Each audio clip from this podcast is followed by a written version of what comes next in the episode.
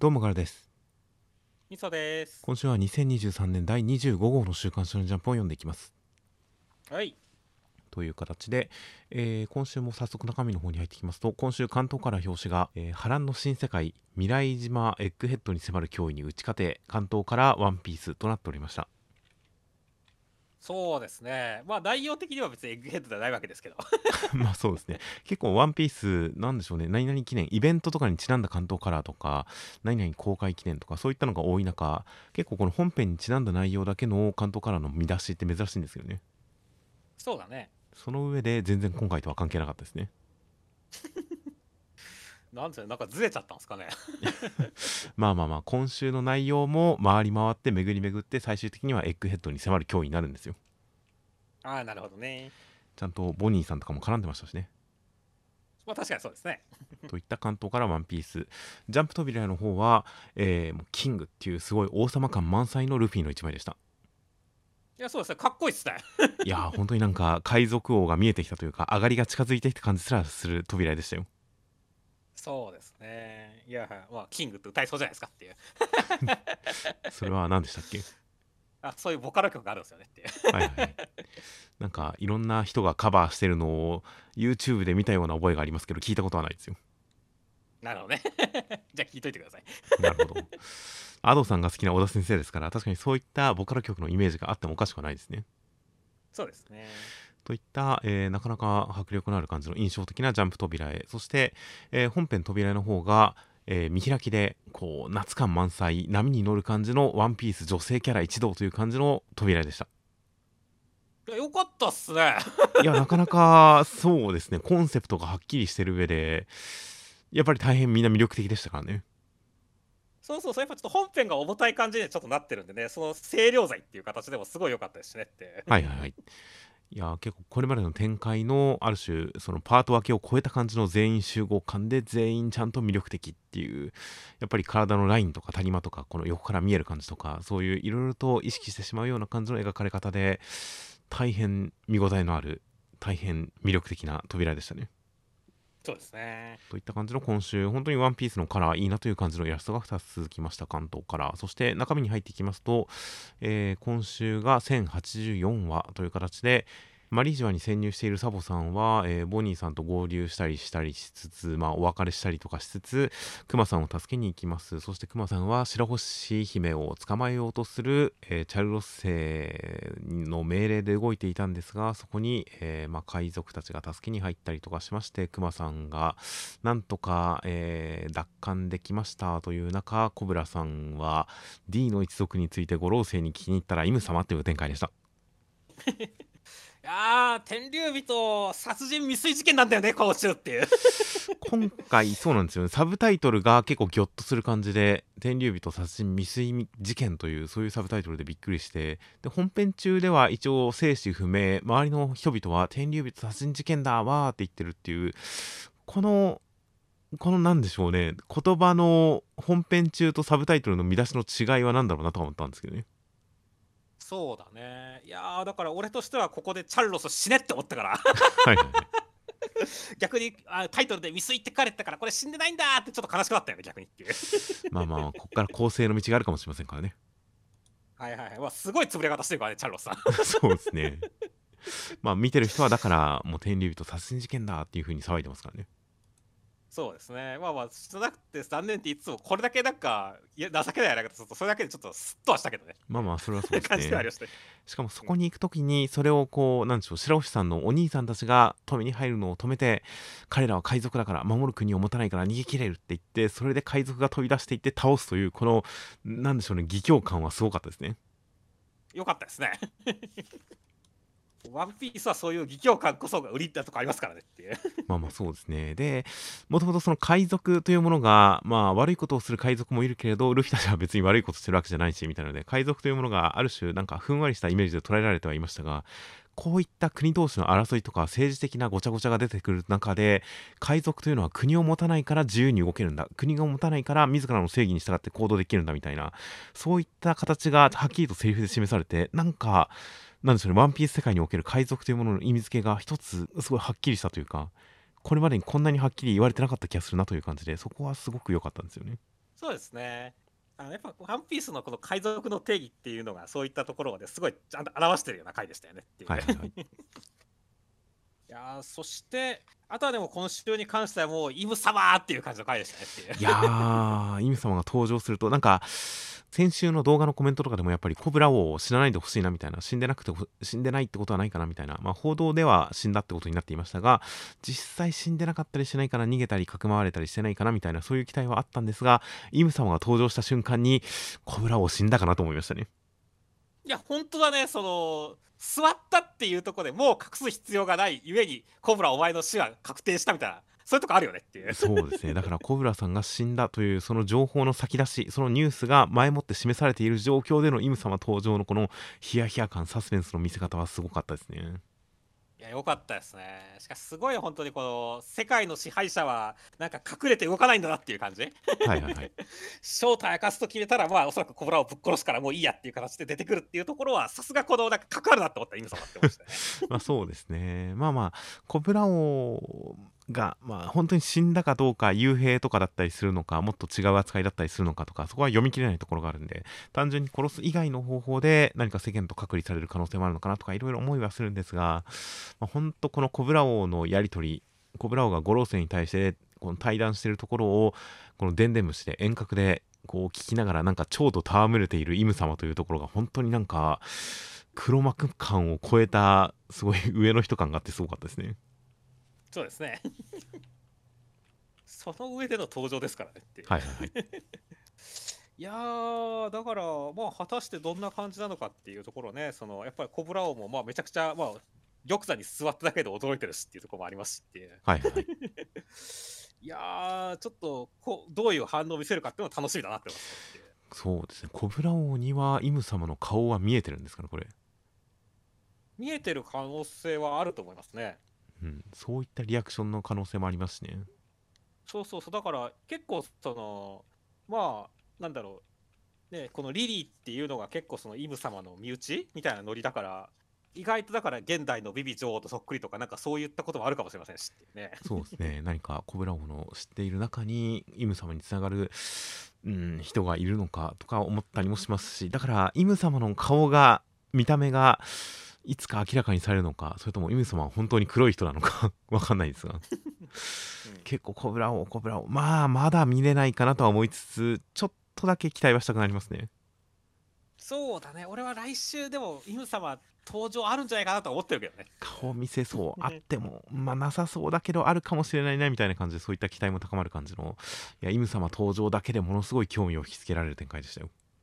そうですねあとはちゃんとボニーさんがなんか後のエッグヘッドでの取り乱し用を考えるとここでサボさんにかく助けられてる感じもなんかもうポンコツ可愛いなという感じになりましたし。なるほどあと白星姫がこう鎖でがんじがらめにされて飼われそうになってるところとかもちょっと正規に刺さるなと思いましたし小田先生さすがだなと思いましたね、そうですね。1個までのインパクトがちゃんとありますからね。そうですね。といった感じの見どころ満載の展開が続いております。ワンピースですでは続きましてが坂本デイズの第119話内容としましては、えー、宇月さんは、まあ、宇月さんを助けるために金高さんは倒れてしまいました。それを見た赤尾さんが、えー問い詰めようとするんですが宇月さんは攻撃して去っていきました。リオンさんそれを追っていきました。それがまあ坂本さんたちと交わした最後の会話になってしまいました。坂本さんたちは、まあ、リオンさんを探すためもあってオーダーにスカウトされてオーダーで活動し始めまして1年経って足取りがつかめたんで探しに行ってたら宇月さんの前にリオンさんが倒れて死んでました。宇月さん殺したって言いますっていう展開でした。いやー急展開でしたね。赤尾さんシスっていう形でっていやーそうですね。結局回想中でも謎の解明につながる情報はそんなになかったですねそうだね。まあまだ終わってるわけじゃない？はいはい。ここで宇月さんが僕が殺したって言ってこの後坂本さんが殺し損ねるってことは分かってるけれども一体どういう経緯で殺し損ねたかいろいろあるんでっていう、はいはいはい。そのあたりは来週を見てっていう形ではありますけど本当にその赤尾さんと宇月さんに何があったんだってことは語られなさそうなんでちょっとびっくりですよねっていう。ここで1年の間が空きますからね。そうだね。これは宇月さんとリオンさんの間に何らかの絆が発生してた展開もありえますからねありえると思いますねいやーまあここで本当に1年経過するっていう展開が本当に想像を超えていて思ったよりもいろんなドラマが発生する余地があって気になるっていう感じになりましたよそうですね。いやー、そしてあと今週のね、もう一個俺がすごい気になったところとしては、やっぱりその、あ、顔がグルだと言いたいんですかみたいなこと言ってはいはいはい。言われた時に、もう南雲さんの表情がめっちゃ切れてるのがしびれるなって思ったし 坂本さんも手を出してますしね。そうそう、すぐ手を出すっていう。だからこの辺りで2人が本当にリオンさんのことをめちゃくちゃ大事にしてるんだっていうのが伝わってくるっていうのがすごいグッとくるなと思いましたね。はいはい意外とあんま態度に出さない2人だけど、本当にね、リオンさん、この3人の仲間っていうのはすごいいい仲間だったんだなっていうのを改めて感じさせるコマでしたよね。まあそうですね。だから2人がオーダーになった理由、そこの動機の、まあ、根っこのところにもリオンさんを探すっていう目的があるという。だから本当に親友を失ってそれを探すためにオーダーになった。スカウトする側も金高さんという、まあ、ある種の相棒を失ったことによって、まあ坂本さんたちをスカウトする。ある種残されたものとして坂本さんたちをスカウトするみたいな感じの、この喪失をもとに結びつく感じが、ちょっとハードボイルドっぽいこん感じの味わいがして、いい展開だなという感じがありましたよ。いやーだからおそらくね、まあ、金高さんは死んでなかったっぽい、まだ再起不能レベルだったみたいな感じですけどもね。はいはいはい。うん、でもまあこれによっておそらく四つ村さんがオーダーのまとめ役みたいなところに収まって、はいはいで会長の方が空いちゃうっていう展開ですからねってはいはいはいやー本当になんかこうこんなこといろんなことが動いたなっていう感じがしましたね。まあそうですね。なんか、この後、いろいろ経て、この南雲さんが四村さんをある種スカウトする 形になると思うと、ちょっと感慨深いですね。そうですね。こういう誘われ方をして、今は逆に、えー、南雲さんが四村さんをこう扱うような形になってるっていうのもいいなとか、金高さん、やっぱり、この描写だと、まあ、南雲さんは完全に死んだ扱いしてますが、この描写だと、なんか現代編に出てきてもおかしくないですもんね。そうだね。金高さんの再登場はちょっと期待したくなりますよ。いや、本当ですね。いやーといった感じの本当に気になる要素満載のまま怒涛の展開が続いてかっこいい空気満載の坂本デイズ最終的に回想がどういった形に落ち着くのか大変楽しみです。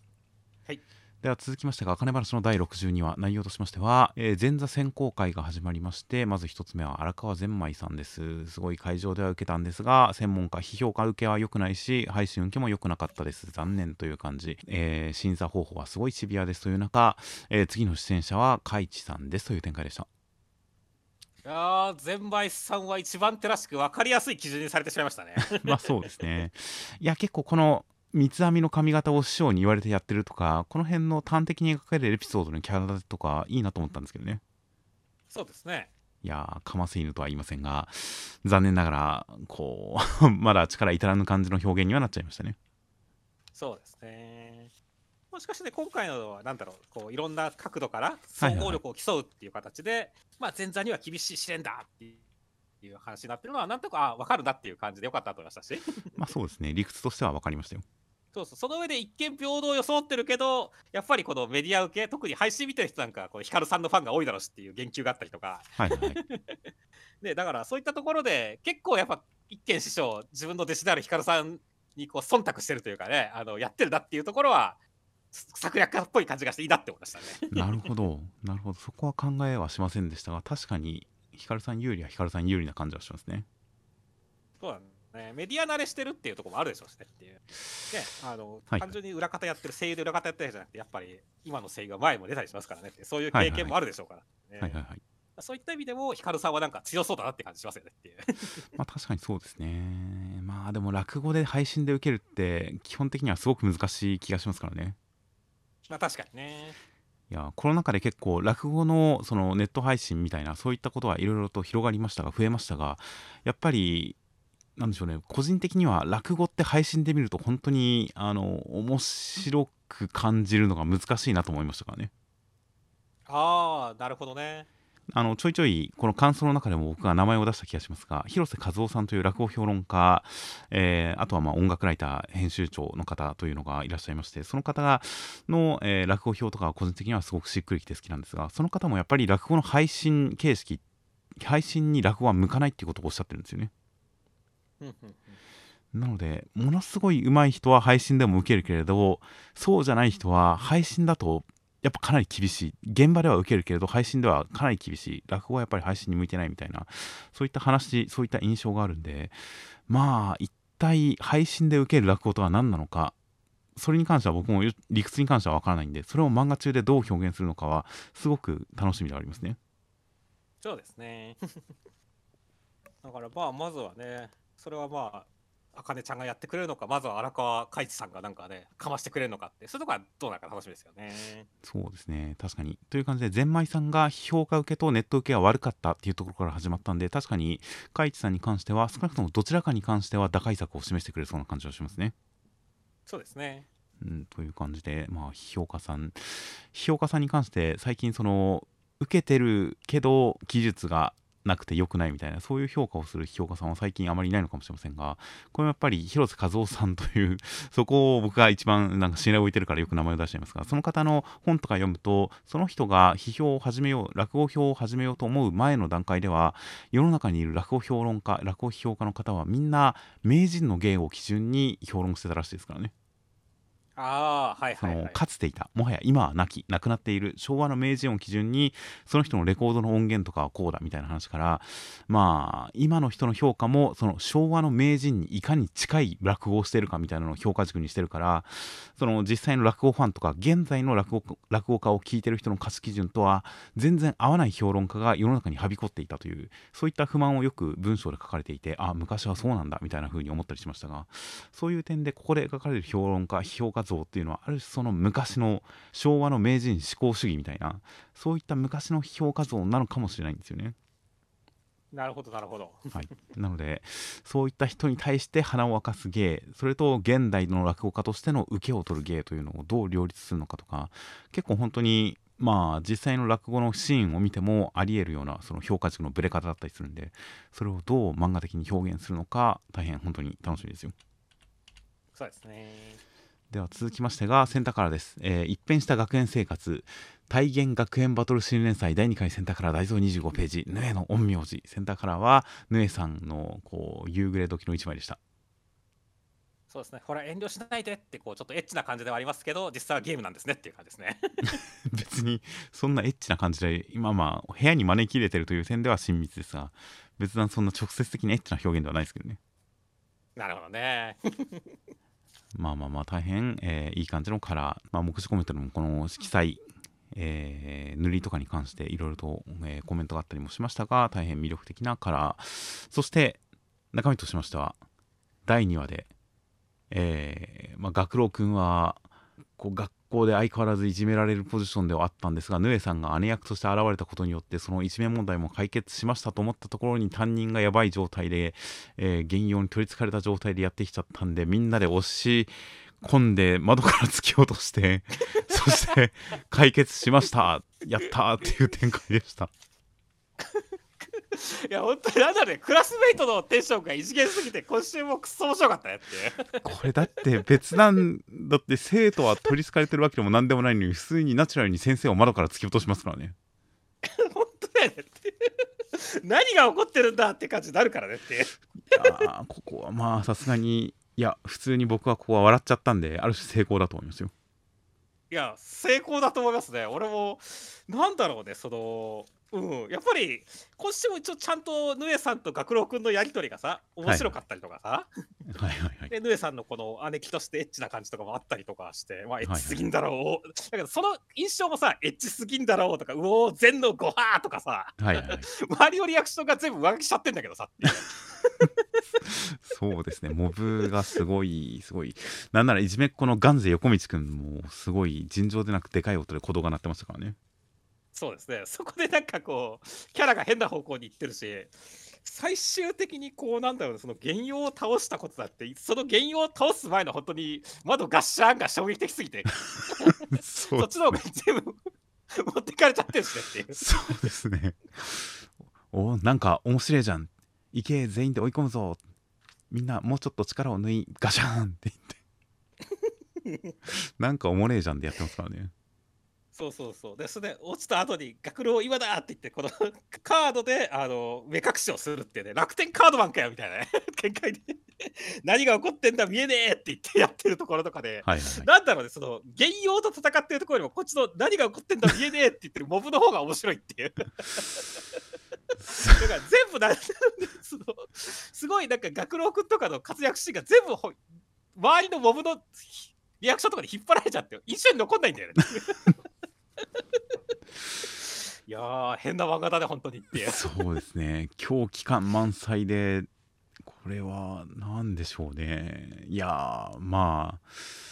こっからどうストーリー性のある展開に持っていくのかは大変楽しみですよ。やそうですね。いやでもなんかもう俺はこのねテンションのままずっと言ってくれてもいいんだけどねっていう。まあそうですね。まあ そうですね。このままこのテンションでいくとちょっとボーボー寄りになっていきますけどね。まあ確かにねっていう。まあまあまあ、だから、うん、なんだろうね。でも、うん、確かにでも、ヌエさんとかがやっぱこのね、膝枕してくれるところとか、確かに気持ちがいい感じはあったんだけど、でもやっぱり、うん、ここにもなんか、モブのリアクションもっと欲しいなとかでちょっと思っちゃってる自分がいるしねっていう。はいはい いやー、ちょっとなんか、うん、まあ、まだちょっとこの漫画のがつかみきれてはいないけれども、なんかこう、すごい面白いことは伝わってきてるっていう、そういう不思議な気持ちだねってそうですね。いや本当に味わいは独特ですしあとやっぱりなんでしょうね高橋留美子的な学園って学園ものってやっぱモブの存在がすごい偉大だってことを教えてくれるじゃないですか。そうですね。うるせえやつらにしろランマンにしろやっぱりモブが醸し出すあの空気感あの学校に自分も参加したいなあそこにいたいなあのノリを自分も体現したいなそう思わせるようなそういったモブの醸し出す空気感みたいなものがやっぱり高橋留美子学園ものから僕らが学ん学んだものだと思っているあの感じでやっぱりモブが異様にノリが良くて独特の面白み 面白みがあってこの学校はすごいすごいとこだなと思わせるというその方向性なんかその意識は間違いなく河合先生が持ってるものだと思うんですよね。はいはいはい、そうですね。モブのノリでこの空間自体を楽しくしようそれをなんでしょうそこに読者を巻き込もうみたいなその意図は別にあの なんか本当の狂気として生まれてるわけじゃなくて河合先生が明確に狙ってこの空気感を作ろう学園という場の魅力を高めようというそういう意識を持ってやってるんだろうなというのは伝わってくるんでそれは本当にどっかで結実しそうな気がするんですよね。むしろ本当結実してほしいね。いやなので本当に主人公の物語の方向その比重を高めていくというよりかは、まあ、そっちもちゃんと描きつつ本当に学園というこの場の魅力このモブたちの醸し出す異様なテンションこれを大事にした展開をやってほしいなというのは確かに個人的な期待としてもありますよ。そうですね。いやー、まあ先週ね、大活躍したゼノ君もね、今週も大活躍でしたしねっていう。もうちょっと前に出てくれてもよかったですけどね。いやでも俺は姉思いじゃねえかっつって言って、オラーって言って、クラスを先導したのはやっぱり、こいつ、みんなの心を動かす力があるなって思ったよ。まあまあそうですねそこが一番確かに今週見せ場でしたね。そうですね。ただその結果、が後から落ちるんだけどって。まあそうですね落ちてく落ちてく学録にも手を差し伸べようとしてくれますてますからね。そうですね。いやちゃんとまあ動ける男善野くんなんでまあまあ善野くんにも注目していきたいですしその他モブの、えー活躍ガンゼ横道くんとかも来週どうなってるかとか本当にこれでいじめは解決なのかとか大変まあ来週以降楽しみですよ。楽しみですね。まあ今週原用のデザインがちょっとシンプルなのがあのシンプルにモンスターっぽかったのがもっといろんなあの先週本当に人型でちょっと女性的な雰囲気のあるあの原用のデザインとか好きだったんで今後まあ取りつかれるにしろ敵のデザインとかももっといろいろ見てみたいなとかいろいろと楽しみな要素はたくさんです。はいでは続きましてが青の箱の101話内容としましては、えー、千夏先輩は1月1日お正月目が覚めまして、まあ、大輝くんとのえー LINE のやり取りとかを見たりとかしてムーってなったりとかしておじいちゃんの恋バナとかにも興味を示したりとかして2日目になったら大輝くんから連絡来てないかなってこう携帯を気にしたりとかしてて3日目もそんな感じで、えー朝一番にあなたに会いたいと思ってしまうのがこう恋らしいというのを反芻したりとかしてますというそういう展開でした。いやーもう先週が大輝くんが会いたくて会いたくて千夏先輩に会いたくてそわそわしてた一方で千夏先輩もこう朝一番に大輝くんのことを考えるようになっていたっていうなんてエモさだっていう回でしたね。いやー正直大輝くんに関しては追っかけてる期間が長くてその自覚的でもあったんである種冷静に自分の気持ちを受け止めてるところがありますがなんか千夏先輩の方がむしろ大輝くんよりも浮ついてるような感じすらしますからね。まあしますねこれはってこれはちょっともう僕の鼓動が尋常でなくでかい音になってますよドクドクドクドクドクって言って。本当にガンゼ君ばりに鼓動がう おーってなってますよ。いやいいっすね。これはだからいやもう早く大輝くん告白しろ。カップル成立秒読みだろう。俺らは本当いいカップルになって幸せにしてくれっていう気持ちになってるねっていや本当ですよね。これ千夏先輩が雪が積もってるのを見て大輝くんと雪合戦雪遊びをするのを想像してクスッとしちゃうみたいな感じのもうなんて平和なカップルなんですか？そうですねって。い ううわーすげえ雪雪合戦しましょう。ハンデ10秒ね。えー、っていう。そんなやり取りを脳内で再生して妄想してニヤニヤしてしまうという。もうなんて健全で平和なカップルなんでしょ いやーだから本当このねまま何の邪魔もなくねなんか急に誰かが横やりに入ってきたりせずにカップル成立をしなって思いますねっていう。ういやーもうそれはもう間違いない。こんこんなの横に入れる人なんていないですよ誰も。ですよねって。いういやーだからまあ本当になんだろうね。まあ餅を餅って食べてる千夏先輩も可愛かったし。はいはいはい。ね本当になんか一個一個の大輝くん思い出してる表情も可愛いしっていう形で本当になんだろう。いやーなんかまあ切ない気分とも違いますけど本当になんかこう、まあ、幸せな気分になれる回でしたねっていう感じでしたね。いや本当に今週はまあいろいろ言いましたが本当にこのディティールの描写がいや本当にこの LINE のやり取りとかを読み返して身もだえするみたいな盛り上がり方とかもすごくすごくいいですしその翌日2日目朝起きると携帯をタッチして画面をつけてメッセージ来てないかなと確認してしまう。いちいち細かく確認してしまう。LINE 来てないな来てないな。その感じ気にしてしまう感じとかもすごい伝わってきますしこのディティールがもっと細かく言うとこのおじいちゃん家に泊まっていてこのおそらく今っぽい感じあまり普段人が寝てるような感じじゃない部屋でこの家族みんなで寝ている感じ布団が3つ揃っている感じとかのこのなんかディティール感空気感とかこの辺の描写とかも含めてすごくこの空気感がとてもいい回でしたよ。そうですね。いやーディティールの描写が大変。本当に書き込まれていて全ていい感じに伝わってきて千夏先輩の浮ついた感じの高揚感とかが伝わってきて幸せな感じが伝わってきていやーこれが付き合ってしまったらもう本当に僕がどうなるかちょっと予想がつかないですね。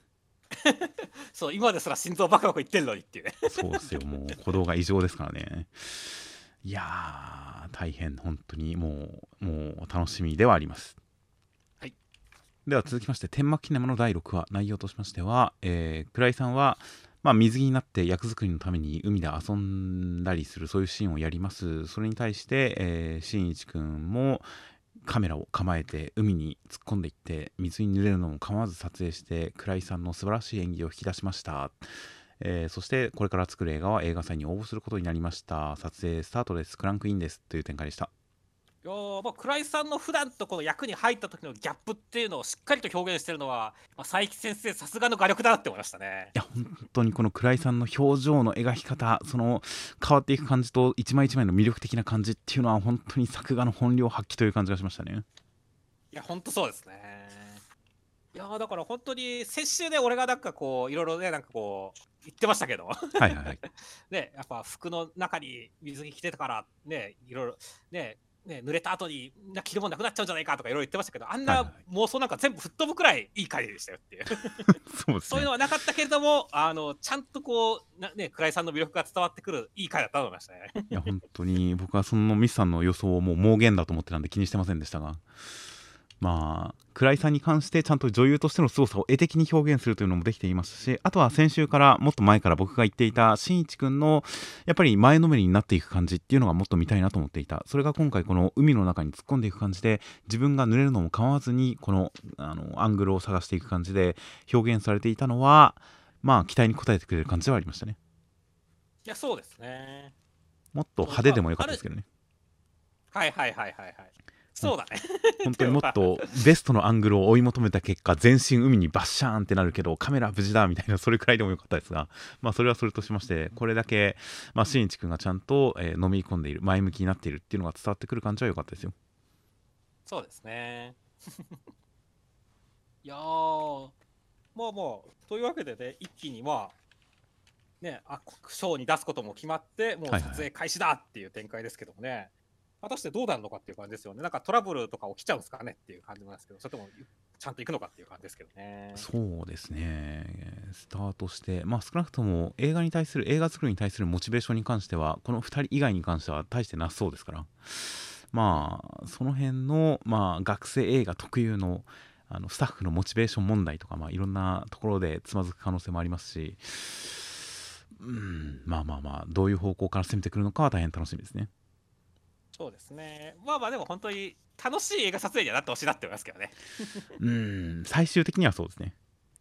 うんでもやっぱり学生映画特有のこの、うん、難しさとかも描いてくれていいような気がしますね。そうですね。といもうだから本当どういう方向に行くのか楽しみですねあ。そうですね結構この構えてるこの機材なんかスマホをセットしてこのフラッシュ付きのなんか手に持っている感じの機材とか僕は全然知らないんであこんなのあるんだ面白いみたいな感じもありますんでそういったあの映画撮影のうんちくも大変楽しそうですしね。そうですね。うん、といった感じで撮影自体は楽しみなんですがなんかなんでしょうねこの動画のコメントとかでもちょくちょくあの大人側の気持ちが分かってしまってあのちょっとみたいな感じのコメントもあったりしますが今週確かに倉井さんが事務所に黙って撮った映画をコンクールに応募してそれで評価されたら事務所も黙るはずみたいなことを言ってるところに関して確かにちょっと大人側の気持ちが分かってもやる感じはありましたねそうですね。できれば正面から交渉してほしいですけどねまあでもなかなか難しいところではあると思いますけどね。事務所もいろいろと考えた上で倉井さんに関してこうしようああしようみたいなそういったことを頑張ってくれてるとは思うんで一連卓勝というか本当に倉井さんが一番いい形で女優として成功するように頑張ってくれてるんだろうなとは思いますからそういう中でこういう活動をしたいこういう学生映画に出たいそして学生映画として賞に出したいってなった時にまあ後から結果評価されて結果オーライっていうことはまあ十分あるんだとは思いますがちょっと事務所の人かわいそうだなと思っちゃいますね。なるほどね。うんもっと相談して信頼して相談してあげてほしいのになと思ったりもしましたがまあ少年漫画的にはしょうがないかなという感じではあります。はい。では続きましてがセンターカラーです。コミックス38巻6月2日発売第2次決戦超加速センターカラー。僕のヒーローアカデミアがセンターカラーとなっていました。センターカラーは危機迫る感じでつばぜり合う感じのお茶子ちゃんと、えー、トガちゃんという感じの1枚でしたいやー、トガちゃんエロいなって思いましたね。これね TWICE さんのこの衣装が溶けてる感じの1枚なんですねそうなんですよね。まあまあ必死感はね伝わってきますからねお互いにっていうね。はいはいはいこのもう本当に鼻と鼻がもう接しているというガン付き合ってる感じのこの距離感も危機迫りつつやっぱりちょっとまあ艶やかさも感じますからね、感じますね。うん、といった女性同士の戦い特有のそこに別に体がないのは分かった上ででもそれでもやっぱ艶っぽい感艶やかさに近い何かを感じるというそういったいろんな要素が感じられる大変魅力的なセンターカラーでした。堀越先生の場合はどんどん進化してますねっていう。ああそれはもう間違いなくそうですね。といった形で中身としましては第389話で家族みんなに見つめられる中、えー、東野さんはみんなが見ているこんな簡単なことだったならもっと早くに点々点みたいな感じで、えー何かダビさんのイメージが割れていくようなそういう風な中でも爆発は抑えられないでも大丈夫ごちんこがいるからっていう感じでした。轟くん聖徳来たぜっていう感じとテンションの上がるもう前振り会って感じでしたね。そうですね。いやーここでまあみんなに見られているみんなが俺を見てくれているっていう形でダビさんのイメージにひびが入るというので何かやっぱ予兆が示されてますしね。そうですね。っていうところに駆けつけるこの轟くんたちなんかめちゃくちゃかっこいいんですけどね。めちゃくちゃかっこいいね。さっき本当に堀越先生の画力がねどんどん進化してるって言ってるけど今週ももう全コマかっこいいんだよねっていう。そうですね。今週なんかちょっと短いなって表紙まで含めて12ページしかないんで普通の連載に比べたら今週少ないなとは思いましたがこの書き込みならやむなしかなと思いましたよ。いや本当そうですねっていう。もう爆発寸前のエフェクトとかもう、ね、アップのもう燃え盛ってるエンデバーさんとかもう全部が全部迫力満点だしはいはいかっこいいしっていう感じだからねっていう。いやー特にこの轟くんと飯田くんの合体フォームみたいなこの風よけの氷の翼を作って駆け抜けていく感じとかがもうかっこよくてたまらなかったですね。いやほんとそうだよねっていう。ある種幻想的ですらあるからねっていう。まあそうですね。廃墟の中をこの2人が駆け抜けていくというこの感じ。このなんかガジェット感といい合体感といいスピード感といい全て大変かっこいい展開でここから轟君の大活躍期待という感じになりましたよ。いやほんとそうですね。だからもう来週がもう楽しみで楽しみでしょうがないねって感じですね。いや本当ですね。まあ果たして来週この続きの展開なのかどうか分かりませんが楽しみですねまあそうですね。今週のって扉絵がもうお茶子ちゃんとトガちゃんというところでそっち飛んだりする可能性もありますからねっていう。そうですね。このあの爆発する巻き込まれるみたいなところの中でもあのお茶子ちゃんはちゃんとトガちゃんと戦ってる最中でしたからね。この近辺で。そうです。そうですね。うん、ですしオールマイトさんは相変わらずオール・フォーワンさんと睨み合ってる最中でしょうしね。そうですねっていうか本当にヒーローアカデミーは全部が全部盛り上がりすぎてて早く見せてくれどどれもって感じになってるからね。そうですね。デフ君は当然信楽さんと死闘を演じてますしね今。そうですね。もう本当に来週どこにお話が飛ぶのかは分かりませんがもうとにかく大変楽しみです。はい。では続きましてがドリトラインの第3話内容としましては青空くんは遠東県議会という何か地下ボクシング場みたいのに参加するためのライセンスを手に入れるためによその組に殴り込みに行って試合に勝ってやったぜっていう展開でした。いいね。あの遠東県議会すごいね。階級とかもなさそうだし会員証は奪い合いだし、はいほんと治安が悪いファンタジーになってましたね そうですね。だいぶファンタジー格闘漫画的な感じになってきていいですね。いいですね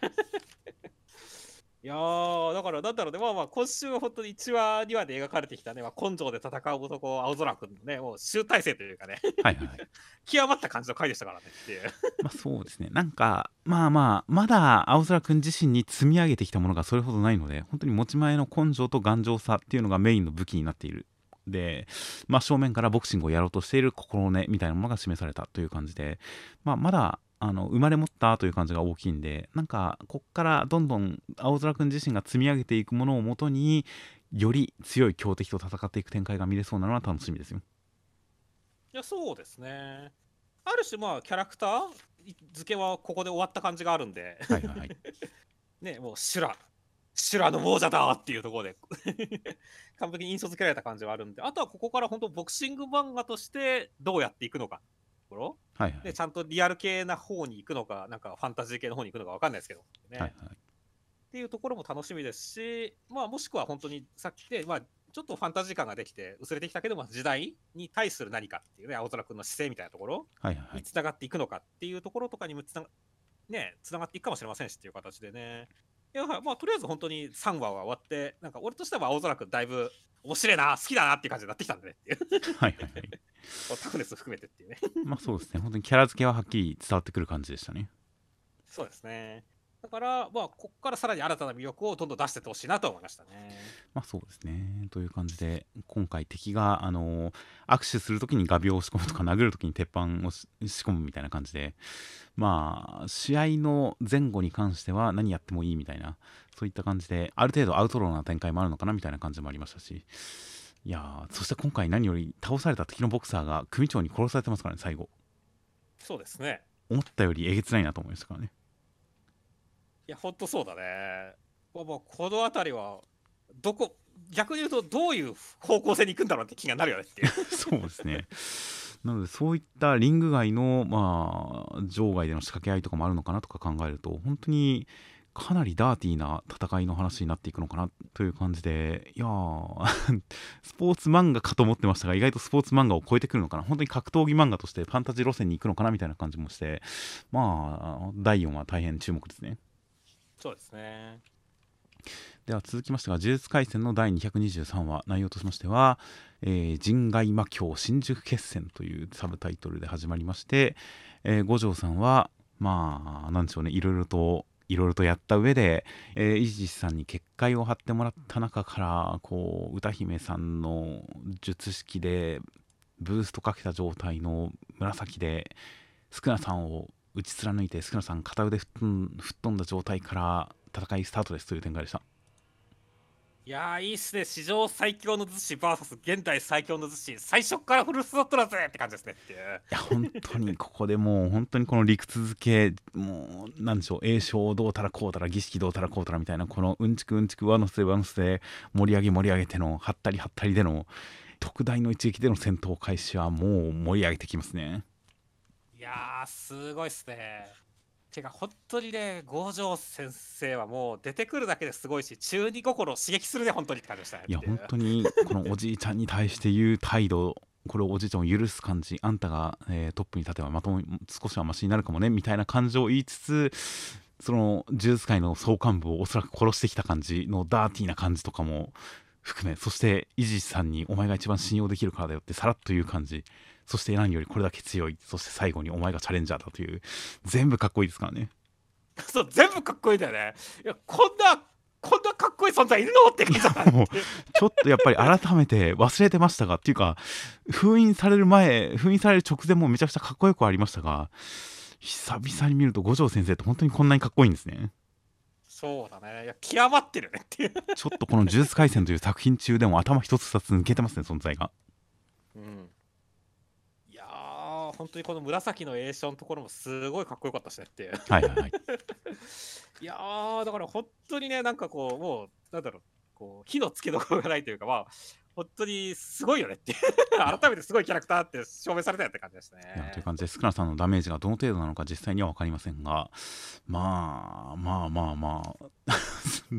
すすごいかましから入る戦いの始まり方はもう想像をはるかに超えてきて素晴らしかったですねいやそうですね。いやこんなにいい始まりになるとは思わなかったからねっていう。はいはいはい。いやーだから本当にこの後さらに盛り上がってくれるんだろうなって思うと楽しみでしょうがないねっていう。いやそうですね。という感じで人外魔境新宿決戦編始まりました。大変楽しみです。はい。では続きましてセンターカラーです。コミックス2巻大好評御礼学級閉庁集結新章開幕センターカラー暗号学園のいろはがセンターカラーとなっていました。センターカラーはもうこうバーチャルな VR な世界で、えー戦うぜ的な感じの SF な感じの、えーいろはくんたち3人の1枚でした。いやそうですね。このなんかすごいサイバーな感じっていうのもよいいですし。はいはい。は いあとはまあ本編にちなんでこの3人がやっぱ同盟を組むということでねこの3人が羽生えてるっていう感じもすごいいいなって思いましたね。まあそうですね。三独同盟という本編中で形成されるその同盟3人をこう描き出す感じのかっこいい一枚。そして中身としましては第24話でいろはくんはこの小声さんからの暗号を解いて待ち合わせの場所に行きまして、えーいろいろとその意図を聞いたりとかします。そして、えーまあ小声さんが、まあ、暗号資産の暗号資産を手に入れるためにやってきたこと、えー A 組で眼鏡兵器のレベリングをしつつ他の組ではまあ、東秀斎さんのところの、えー開発時の6つのパスワード開発を縛った制限というのの解除するためのパスワードを探っていました。でそれを教えてもらうために暗号の奪い合いをします。結果最終的な目標はいろはくに暗号皇帝になってもらうことです。ということを言ってるところに東秀斎さんがやってきて3人で同盟結成です。バーンという展開でした。暗号皇帝っていうネーミング笑っちゃったよって感じです。学級兵長の上が学年大将というのも初耳でしたしね。そうですね。そこまではまだ想像できるけど暗号皇帝はパちょっとなんかこう吹っ飛びすぎやろって思ったよもっといいネーミングあったやろってね。将軍でもないですからね。皇帝ですからね。いやーちょっと面白かったねこれっていう。そうですね。まあまあ、はったりとしてちゃんとできるだけ強い打球を投げてこようという感じがあってよかったですよ。まあそうですねそして今週はねまあ本当にまあ三国同盟じゃなくてねまあとりあえず同盟を組むわけですけどもね、はいはいはい。いやーなんか改めてなんか小越さんの尻軽っぷりがこうフューチャーされるような回でしたねそうですね。いろはくんのことを本命だと言いつつ、東秀斎さんが来たら東秀斎さん一筋という感じですからね。そうなんだよねまあいろはくんは大本命で年下さんは本命っていうことだろうけどああ、確かにそこの言い訳は意図的かもしれないですね、確かに。うんでも結構これはひどいなって思うし、いやー、ほんとクラス全員にね、眼鏡クラスの3分の1以上に眼鏡兵器を配ったこととかも含めてねっていう。はいはいはい。で、この態度だからね、いやー、ほんと現代版ネズミ男って感じするよねっていう。もっと優秀ですけどね。まあ確かに、ねもっ、と優秀な分、もっと邪悪な可能性がありますけどね。そうなんだよね。でで一方でさ、小越さんがちょっとなんかこう、どんどん悪くなっていく一方で、なんか東秀斎さんのヒロイン度は上がってて、そこはいいなって思ってる。そうですね。いろはくんに最後、素直に折れるところとか良かったですしね。よかったよね。ちゃんとこう小声さんを牽制するところもいいしっていうね。はいはいいやだからこの三角関係、まあ、同盟と言わずも三角関係ですよ。三角関係どうなるか楽しみですねって。まあそうですね東秀斎さんも小声さんに対してやっぱり並々ならぬまあ過去の女的な怨念がありますしそんな中でいろはくんは、まあ、東秀斎さんに仕えつつ小声さんにも狙われてそんな中で、うん、東秀斎さんにも心配されてみたいなこの関係性は大変ヒヤヒヤしますしちょっとあのキュンとするところはありますしいいですね。いいですね。いやそして東秀斎さんのやっていたいつものあの登場ポーズ決めポーズというのがこの世界から見てもなんか ある程度変なことしてるなっていう認識のあることだったんだなっていうのが分かったのもちょっとよかったですね。そうですね。キョラさんの会社、あの社風が家で辞めたとかあんだよっていうところちょっとよかったよって。はいはいはい、まあ確かにな、俺はまあなんか、たまにだったらいいけど、毎日あれやれって言ったらやるかもしれないなって。登場するたんびにですからね。そうそうそう。まあ仕事じゃやりますけど、オフの時はやりませんからねっていうノリだよねっていう。まあ、うん、日によってやりたくない日はあるかもしれないですね。というあのポーズあそういう認識なんだこの世界の中ではという感じも楽しかったですしいやー大変この3人の組み合わせなんか、まあ、それぞれこのいろはくんと小江さん小江さんと東秀斎さん東秀斎さんといろはくんというこのそれぞれの関係というのはこれまでもちゃんと描かれてきましたが今回の1話でこのこの本当に3人セットという感じトリオという感じで描かれて大変この先の展開が楽しみになってきましたね。そうですね。あとはなんか前々からコメントとかでも言われていた他のクラスの学級兵長は眼鏡兵器っぽいものを見せつけていないのは何だろうみたいなそういったそこでなんか意味付けが違うのかな位置づけが違うのかなみたいなそういったコメントもありましたがそれに関して本当に設定的に A 組が眼鏡兵器のレベリング試験場であって他の B 組以降に関してはそのパスワードを解除することが目的のクラスだから A 組だけが眼鏡兵器を使っていたという形でちゃんとなんか特殊性が描かれたっていうのが説明されたというのがなるほどなという感じですよ。いやといった感じで、まあ、本当に、えー、他の学級兵長たちとの戦いそして眼鏡兵器の完成というのが何なのか等も含めて大変楽しみです、はい、では続きまして「キルアオ」の第5話内容としましてはえー、狼くんは部活入部必須なんでどうしようか迷っていたら師匠の姉子の、えー、姉子お姉ちゃんから、えー、家庭科部に勧誘されまして料理を作って、えちょっといろいろ考えて入部することにしました。そんな中えー、のれんちゃんと結婚するようミッションが通達されましたという展開でした。いやーまずは師匠の姉子いいキャラでしたねっていう。はいはいはい。ちゃんとなんか狼くんに距離感詰めてくる感じのキャラでよかったですね。よかったですね。しかしこの兄弟に対して狼くんはもうなんか頭上がらなそうだよねっていう。そうですね。師匠は本当に師匠呼びで定着しちゃいましたからね。そうですね。師匠の姉子の部活にも入ってるわけだしっていうね。はいはいいやーもう射程だよ射程っていう。はいはいはい。いやそしてまあ今週に関してはねあのまあちょっとのほほんとした話かなっていうねこのちゃんとその家庭科部で作ってあげたことを自分の娘とかにもねあげて美味しかったパパありがとうちょっとしょっぱかったけどみたいなところを言わせるねだから、はいはい。ちゃんとおかみさんにも家族があったんだっていう感じだよねっていう。まあそうですね。結構娘さんとの距離感分かりませんでしたが普通に会話できるぐらいの距離感だったんですねそうそうそうもう結構絶縁状態くらいなのかなとか思ったけどそこまでではないっていう。ただやっぱ距離感はちょっとあるっていう感じだったんだねっていうね、はいはいはい。いやまあでもなんかリアルな距離感だけどねって これは。っていうまあその辺のリアル感は僕には分かりませんがでもまあまあ狼さんのキャラクターに深みというか学園生活を通してちょっと娘さんとの付き合い方に関しても、まあ、新境地を開くというか新しい付き合い方ができるようになっていくという形で狼さんの成長の方向性がまた一つ何か新しい軸が示された感じなのは良かったですね。そうですね。しかしそこに出てきたミッション、三岡のれんと結婚してくださいっていうね。、はいいはいはい やもう家庭崩壊じゃないですかね、これは。そうまあまあもうすでに別れてはいるんですがでももういいとしたおっさんに中学生と結婚しろというミッションですからねいや、本当そうですよ。しかも絶対娘と同い年くらいなんでしょっていう。はいはいはい いや、もう娘からおバレたら嫌われる展開ですか、これはっていう。そうですね気持ち悪がられる可能性はありますねうん、いや、まあ実際ではまあまあ、猫田君の言ってることだからね、あの絶対になんか、すごい遠回しでけ実際結婚してくださいとかそういうわけじゃないと思うけどっていうね ミッションがどう変換されてこうなったのかって感じするよね そうですね。まあなんか一族じゃないとできない何かがあるんでしょうね。水岡一族じゃないと。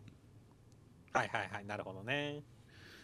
うん、だとは思うんですが まどういった理屈付けで来るのかそしてまあ三岡さんのれんちゃんも家庭科部に入ったということで本当に学校部活も含めてこの狼さんのこの学園生活がどういったミッションになってくるのか本格的なラブコメの方向に振っていくのかどのくらいのアクションギャグラブコメの比率でいくのかわからないんですが大変楽しいんですよそうですね。では続きまして、ウィッチウォッチの第109話、内容としましては、圭吾くんが、えーゲームを作りました。密室殺人ではない、普通にオープンな部屋での殺人事件の、えー謎を解くゲームでした。ジョジュストリックでした。ウィッチウォッチ本編もジョジュストリックでした。ズボン履いてないという展開でした。いやー、まずはね、この素人感のあるミステリーゲームのディティール、相変わらず篠原さん細かいなって思いましたね。キャラクターの素材の画風が一致してないとか、すごい良かったですね。よかったですね。あと、思わせぶりな小物をたくさん配置してるけど意味がないとかもありやりそうだなって思いますから、それはあんまないかもしれないんですけど、まあまあまあまあ、圭吾くんのセンスのと独特のズレ感は良かったですよ。そうですね。思いつきだけでやってるから細部が全然練られてないっていうところ。はいはいはい。ここに関してはやっぱまあ素人あるあるだと思いますからねっていう。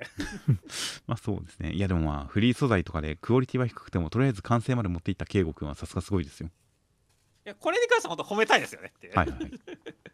いやーねフリーでゲームで遊んだら高評価押しちゃうくらいだと思いますよこれ、そうですね。感じするからねいや本当このジョジョストリックはまあいかにもそのウィッチウォッチらしいウィッチウォッチらしいというか篠原先生らしい感じのジョジョストリックが効いていていやなんかきっとあのそれまでの会話とかの何気ないギャグとかも多分伏線になってるんだろうなとか、まあ、そういったなんか秘められたあのトリックがあるんだろうなというのは予想して読んでいましたが車椅子ネタは全然気づかなかったですしその上で言われたら納得でしたししかもズボンまで履いてないなんてさすがでしたね。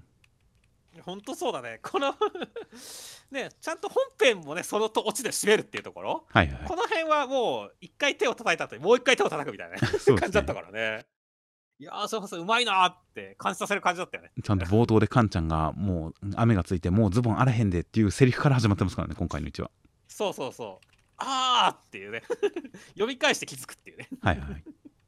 いやーそういったところに2度も3度も美味しい感じだったよねいやー本当に篠原先生の架空ゲーム界はもっとぶっ飛んだ狂気じめたやつが多かったですが今回、まあ、スケットダンスの頃よりは もっとちゃんと現実的な範囲のあのオリジナルゲームクソゲーでしたがそんな中にちゃんとこういった伏線とかしトリックとかが仕込んである感じとか本当に篠原先生の本領発揮感があって篠原先生の作家性が存分に発揮されてて大変こう読後感のいい回でしたね。そうですね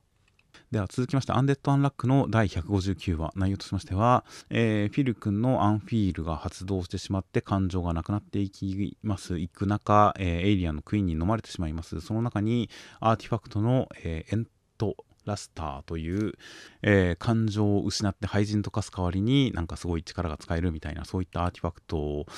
にフィル君は、えー自分を差し出しまして強くなって出てきたっていう展開でした。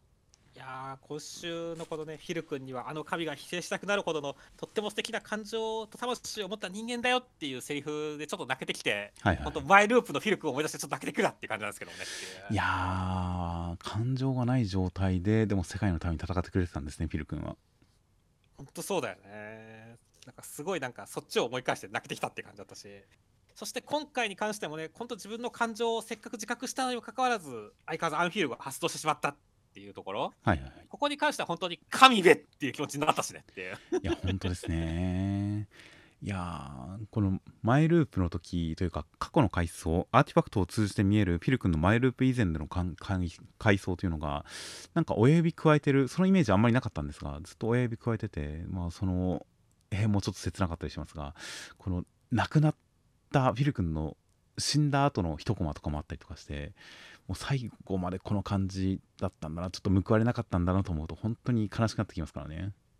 そうだねいやーというので結構この1話で本当にフィル君マイループまで含めた悲劇性が伝わってきてこのループでも感情は失ってしまったのかもしれないけれどでもまあうん解釈変更とかでなんとかならないかなとか期待しつつ風子ちゃんがうまいことを収めてくれるのを期待しますよ。いやそうですねもちろんでまあ最終的に神さえ倒してねアーティファクトから抜け出る方法さえ見つけてくればっていうところではありますし、まあ、今回本当お母さんに見せたかった感情っていうのがで前のループの時はおそらくその感情があったことすらじ自覚できずに終わってしまったと思いますからね、はいはい。そこに関してはまあちゃんと見せるってあったんだよってことだから証明できると思うんでね。そこはちゃんと救いにはなってると思うんですけどね。そうですね。うんまあマイループも実際どんな感じだったのか本当のところは分からなかったりもするんでまあとりあえずは今回のループだけ見て本当にこのまま感情のないまま少なくとも感情のないフィル君がどういった動機づけで一緒に戦ってくれてたのかっていうのも実は判然としないところがありますしそういったフィル君にとっての感情っていうのは結局どういうものだったのか感情がないフィル君っていうのの行動動機というのは何を信じてるのか何のために戦ったのか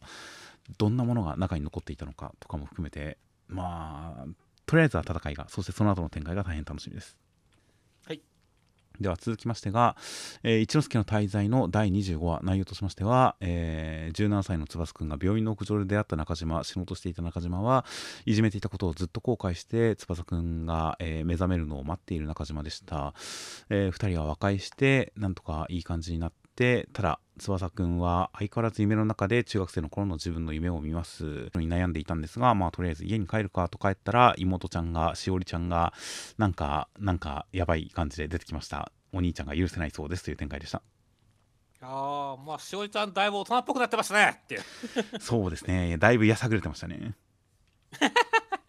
いやーまあまあまあまあね4年間兄貴が昏睡状態で蘇ってきたらもうまあいろいろね家庭問題はそのものだったのがねっていうはいはいはい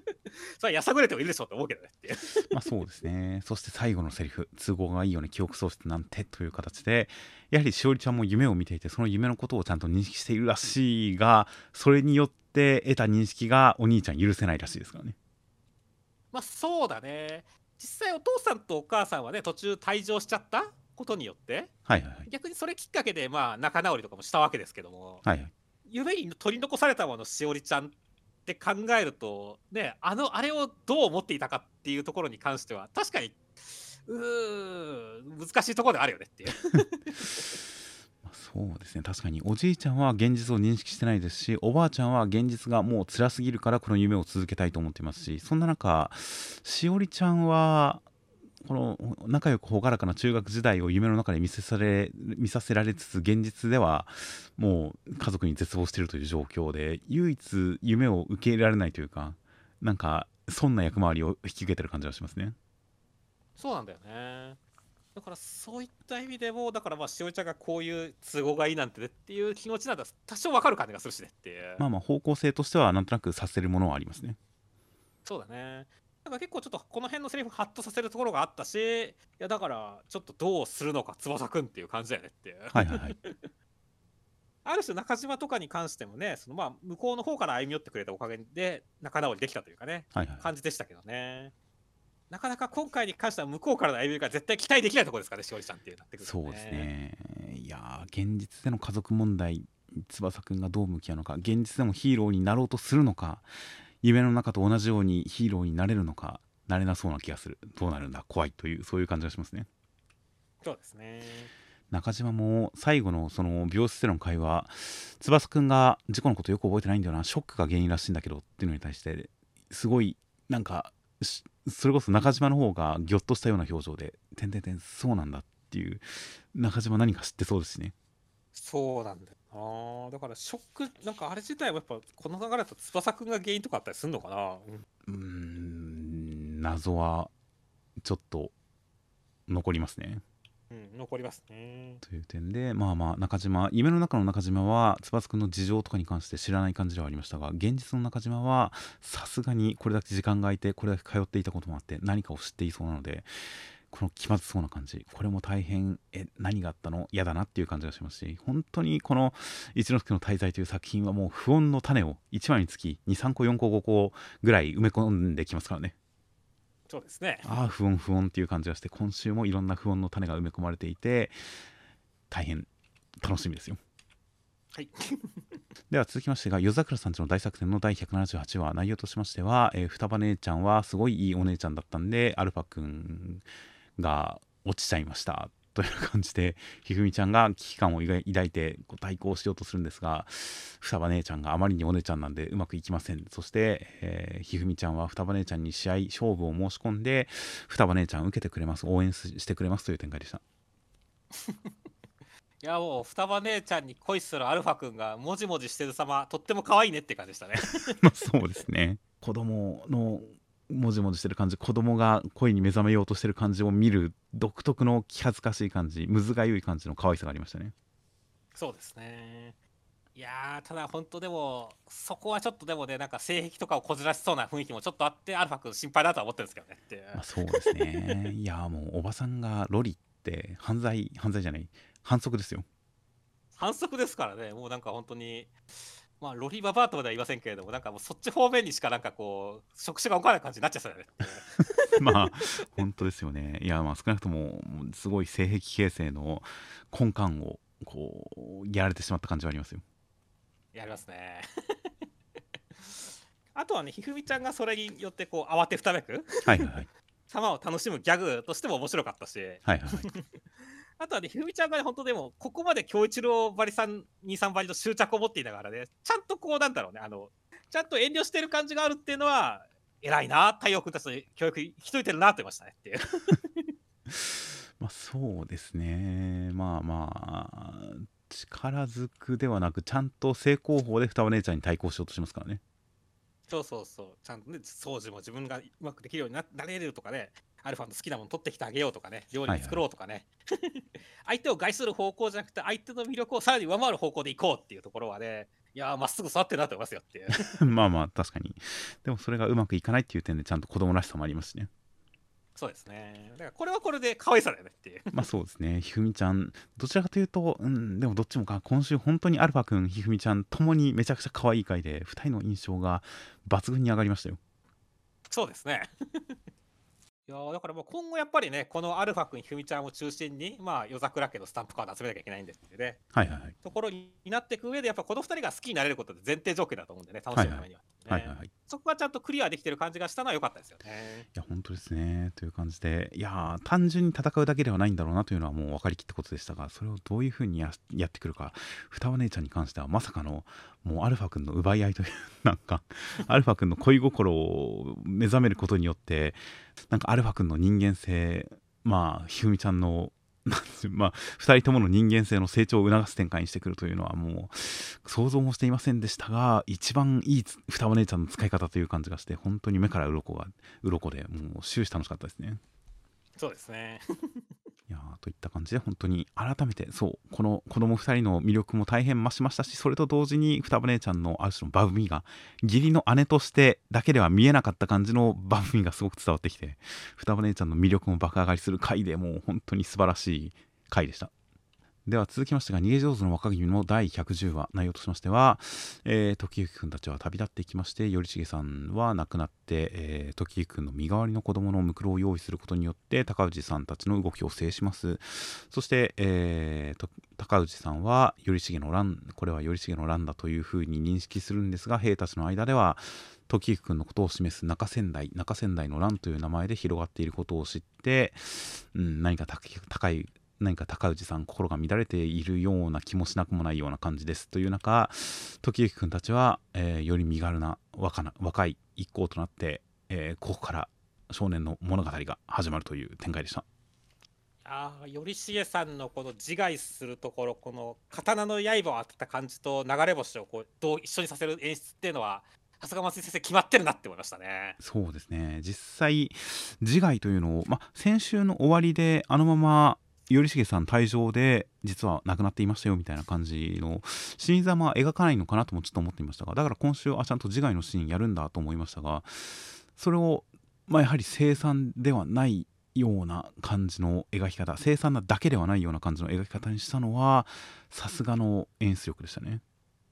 いや、そうですね。その後にこので、全てのムクロは顔の皮が剥がされていたというっていう、まあ、はいはいこれおそらく史実通りの話なんでしょうけれどもね。時行くんの。はい生死をごまかすためにっていうところで。はいはい。でこれみたいなことをやってもあんまり心がざわつかねえというところに関しては本当に頼重さんがその前本当笑顔で死んでる忠義の乱としてところがやっぱり印象深いからっていうところありますからねっていう。からこの辺りは本当になんだろうねあの松井先生のバランス力というかすごいあっぱれな新様描いたって感じしましたよねでしたね、そうですね、まあ、シーツかどうか個人的にはあんまりシーツっぽくはないなという雰囲気で読んでいましたがなんか演出っぽいなという雰囲気で読んでいました顔の皮を剥がされてみたいなところはでも、まあ、本当に、うん、現実の戦争としての描き方と何でしょう漫画としての重くなりすぎない悲劇になりすぎない凄惨になりすぎない感じの描き方というこの本当にバランス感覚表現のこのいろんなバリエーションの使い使い分けというかその辺は本当に松井先生じゃなきゃなし得なかったバランスだなとは思いますね。そうですねそして、まあ、あとはね本当にね、その後高氏さん、まあ、おそらく自分の言ってた頼重の乱っていうのがね、はいはい、中仙台の乱になっちゃってるっていうことに対して、めっちゃ腹渡に繰り返ってるんでしょうけれども、はいはい、その表現を部下の腹渡でやらないでくださいっていう 感じも、松井先生っぽくてよかったですねっていう。そうですね。いやこの生産さも本当に松井先生特有ですし、高氏さんのわけのわからないっていうものの一端がよく見えてて、怖かったですね。いや、怖かったですね。いやー、本当上司にしたくない男ナンバーワンですね、高内さんっていう。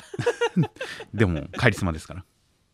まあ、有能ではあるんですよ。絶対勝ってるっていうところはあるんでしょうけどね。ただ、Z ついてったら、滅ぼされそうだよねっていう感じあるからね。そうですね。まあ、あんまり近づきたくないですよね、とにかく。この軍には参加したい気もしますけど、近づきたくはないですね。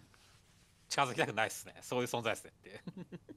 まあ、本当にね、その、まあ、時行に、あこう、ね、思うがまに時を行け我が子時行っていう形でなんかすごい時行の名前にまで言及するようなね第一部巻っていう感じでしたからねっていう。はいはいはい。だからその辺も含めて今週はなんかすごい爽やかさもあったし本当俺たちの戦いはこれからだっていう感じでしたねっていう。いや本当に最後のところもここからなのだここからなのだとこの2回繰り返す感じがすごく盛り上がりを感じましたからね。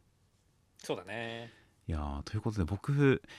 まあまあ前々から言ってるようにその時行君のシーツをできるだけ避けよう避けようと思ってここまで来てで今週のこれを読んでこの展開を読んでこの展開を読んで時行君のこの挑むのはここからなんだ。でそのであの頼重さんが名前が残る残らないはどうでもいい。もう自由です。やりたいことを一生懸命やればいいみたいな感じのやつも含めてもしかして事実上時行君はここで死んだことになってるのかなと思ったんですよ。で、ウィキペディアをついに解禁だ。歴史バレついに解禁かと思ってウィキペディアを見たんですよ。そしたら、この、えー、中仙台の乱の後、各地にって書いてあったんで、やべっと思って止めましたはいはいはい。だから、史実上も別にここで死んではいなかったみたいですね。そうですね。まあまあ、あの表向きはこの戦の一発屋ですって 書かれてますからっていう。はいはい。いやだからある種のこっから先の時行君はあの源義経生存説みたいなモンゴル生存説みたいなそういう架空戦記に片足踏み込むのかなと今週読んで思ったんですが勘違いでした。いやまあだから本当にね、まあ、その後も時行君の歴史っていうのは続いてはいくんだろうけれども、まあまあ表向きはこのね、あの戦の一発屋ですっていうふうに言われてるから、吉重さんにっていう。はいはい。だからそんなにめちゃくちゃ大きな、この中仙台の乱ほどの乱は起こせないんでしょうけれども、まあ、逆にだからこそこう暗躍しがいがあるというかね、まあ、松井先生の好きに、こう、時々活躍させられるっていう展開でもありますからねっていう。はいはいはい。まあそうです、ね、そのあたりは本当、こっからどうなっていくのかってすごい楽しみだよねって。確かに、あの史実上は時行が絡んでいないようなそういった歴史の 確かに裏では暗躍というかそういった事実に絡めて活躍していくのかもしれませんし。ああでもそう考えると確かにこっから先はシーツを知ってた方がいいのかもしれないですね。ああ逆にねっていう。これは本当は時行くん関係ないことなんだみたいなのが分かった方がいいのかもしれませんが。解説上手の若君頼りでいくかどうかちょっと迷いますね。そうだねまあ解説上手の若君読んでるだけでもだいぶこう我々の鎌倉知識とか上がってんだけどねっていうはいはい史実上時行くんはこうだったけどそれをこう拡大解釈してるみたいな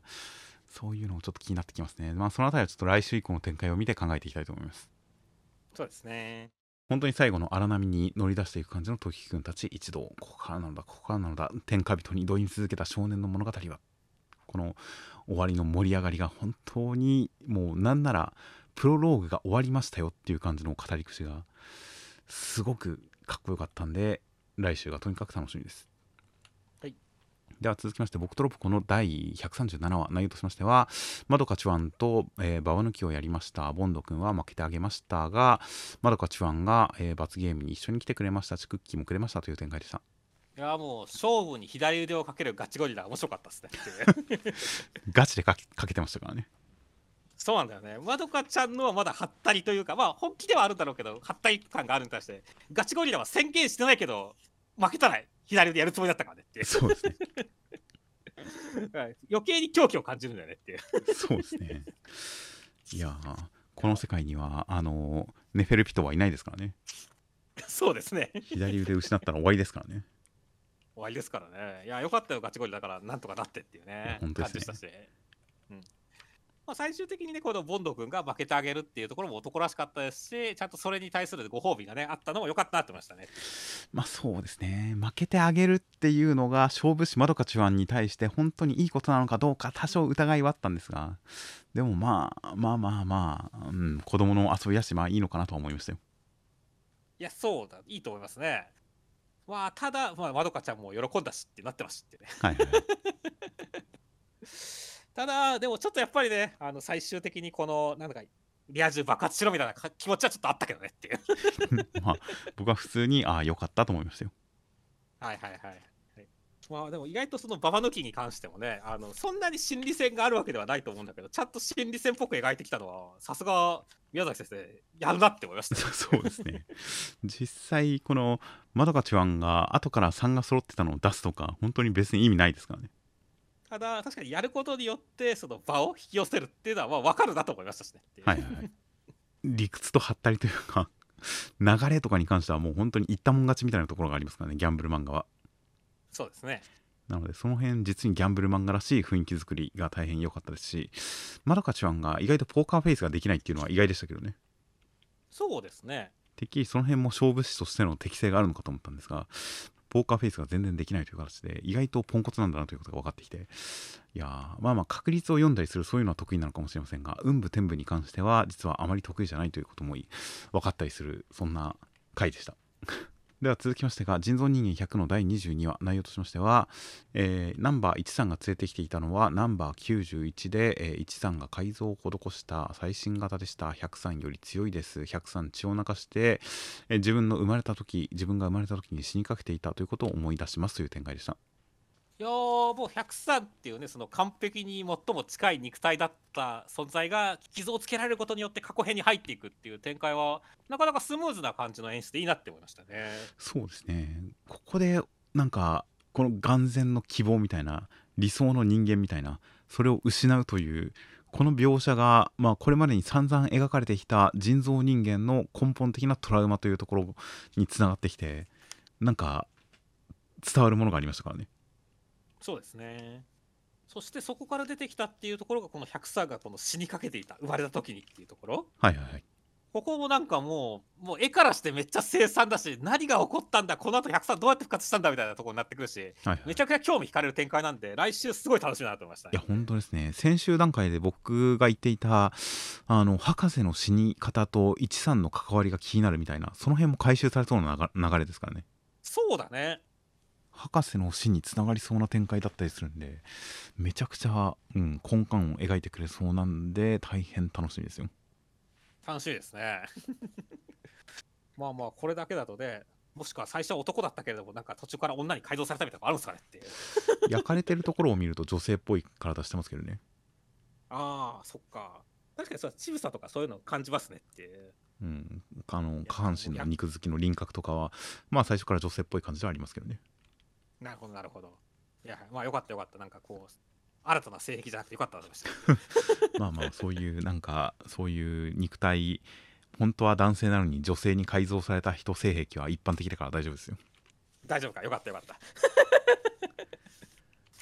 いやーという感じで103本当にこのイメージの中で理想の人間を見失う瞬間みたいなこのイメージの中の103が涙を流している感じとかがすごく印象的で何か、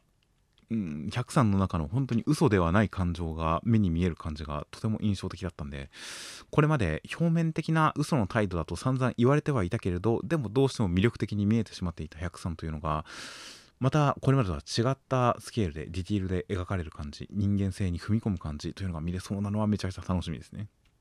楽しみですね。では続きましてがマッシュルの第156話内容としましては、えーマッシュ君はデコピンを貯めて一撃にかけるんですが近づけません。そこにあの人形の人が来ましたという展開でした。いやーほんと助っ人火星来たーっていう感じでしたね。って、はいはい。はいいや、うん、この展開はどっかであるだろうなと思ってたんですが最近忘れてたのがついに来ましたね。いやそうですね。特に僕はこの人形魔法のアベルさんけ大好きなんで。はいはいはい下手するとマッシュル内でも5子に入るぐらい好きなキャラクターなんで あの復活してきてちゃんとイノセントゼロさんにダメージを与えてくれたっていうのは良かったと思いましたね。いやーこの魔法ほんと普通に効くんですね。そう普通に効くんだっていうね。まあ不意打ちだったのもあるだろうけどっていうね。いやまあパワーアップして帰ってきたんですよきっとっていう。間違いなくそういやもう間違いなくそうですね。もうここにいる全員3本線になってもおかしくないですよ。いやもちろんな全員切り札くらい持ってきてるでしょって思いますからねはいはいはいいやだから本当にねあのこうベクトル魔法のアビス君とあとはそのね音魔法のマーガレットさん。はいはいはい。あとはなんか右側のし名前忘れちゃった人。はいはいはい。左側の忘れちゃった僕も忘れました。左側も僕も忘れました。そう。右側の人はあのあれだよねなんかこう神格者のところとかで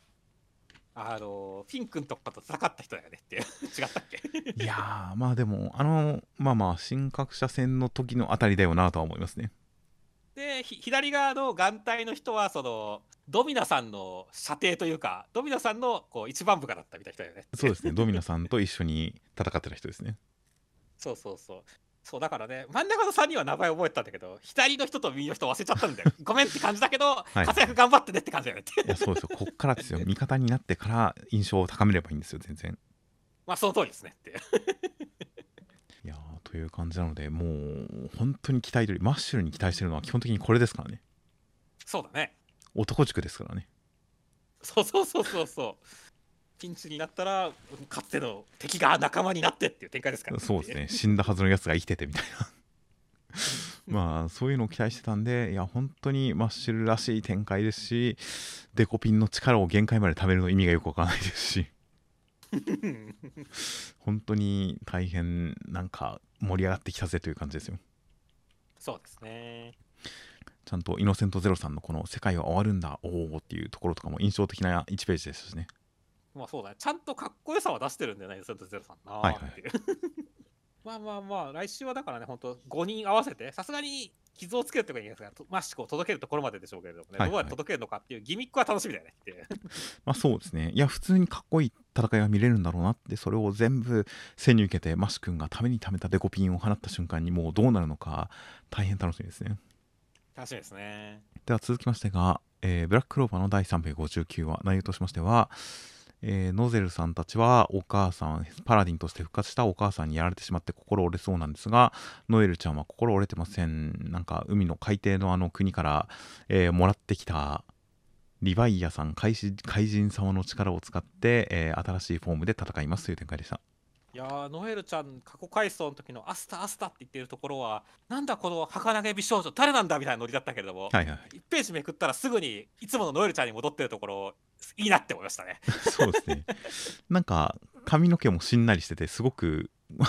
誰誰だかわかんないっていうのは確かにあれですね。そんな感じでしたね、そうですよね。だけどこの1ページで元に戻るってところが本当にまあブラッククローバーのキャラクターらしいよなって感じするしねっていう。いやー黒の防御だっていう感じがしますよちゃんと。そうだね。そしてそこから一気にこのね、まあ、会心リヴァイアさん を仲間にするわけですけどもね、はいはいやすごいね。会心リヴァイアさんもさてか6ページしか出てきてなくてさ。でそこでなんかこうすごい恐ろしいシルエットから一気になんかみマスコットみたいな可愛くなって。はいはいはい。さらにノエルちゃんの鎧となってかっこよくなるみたいな。はいはいはい 6ページに詰め込みすぎだろ会心リヴァイアさんっていう感じ。すごいよかったよねっていう。展開がめちゃくちゃ早いですね本当に。めちゃくちゃ早いよねっていやーすごいね。この出し惜しみない感は本当さすが相変わらずブラッククローバーいいなって思うよね。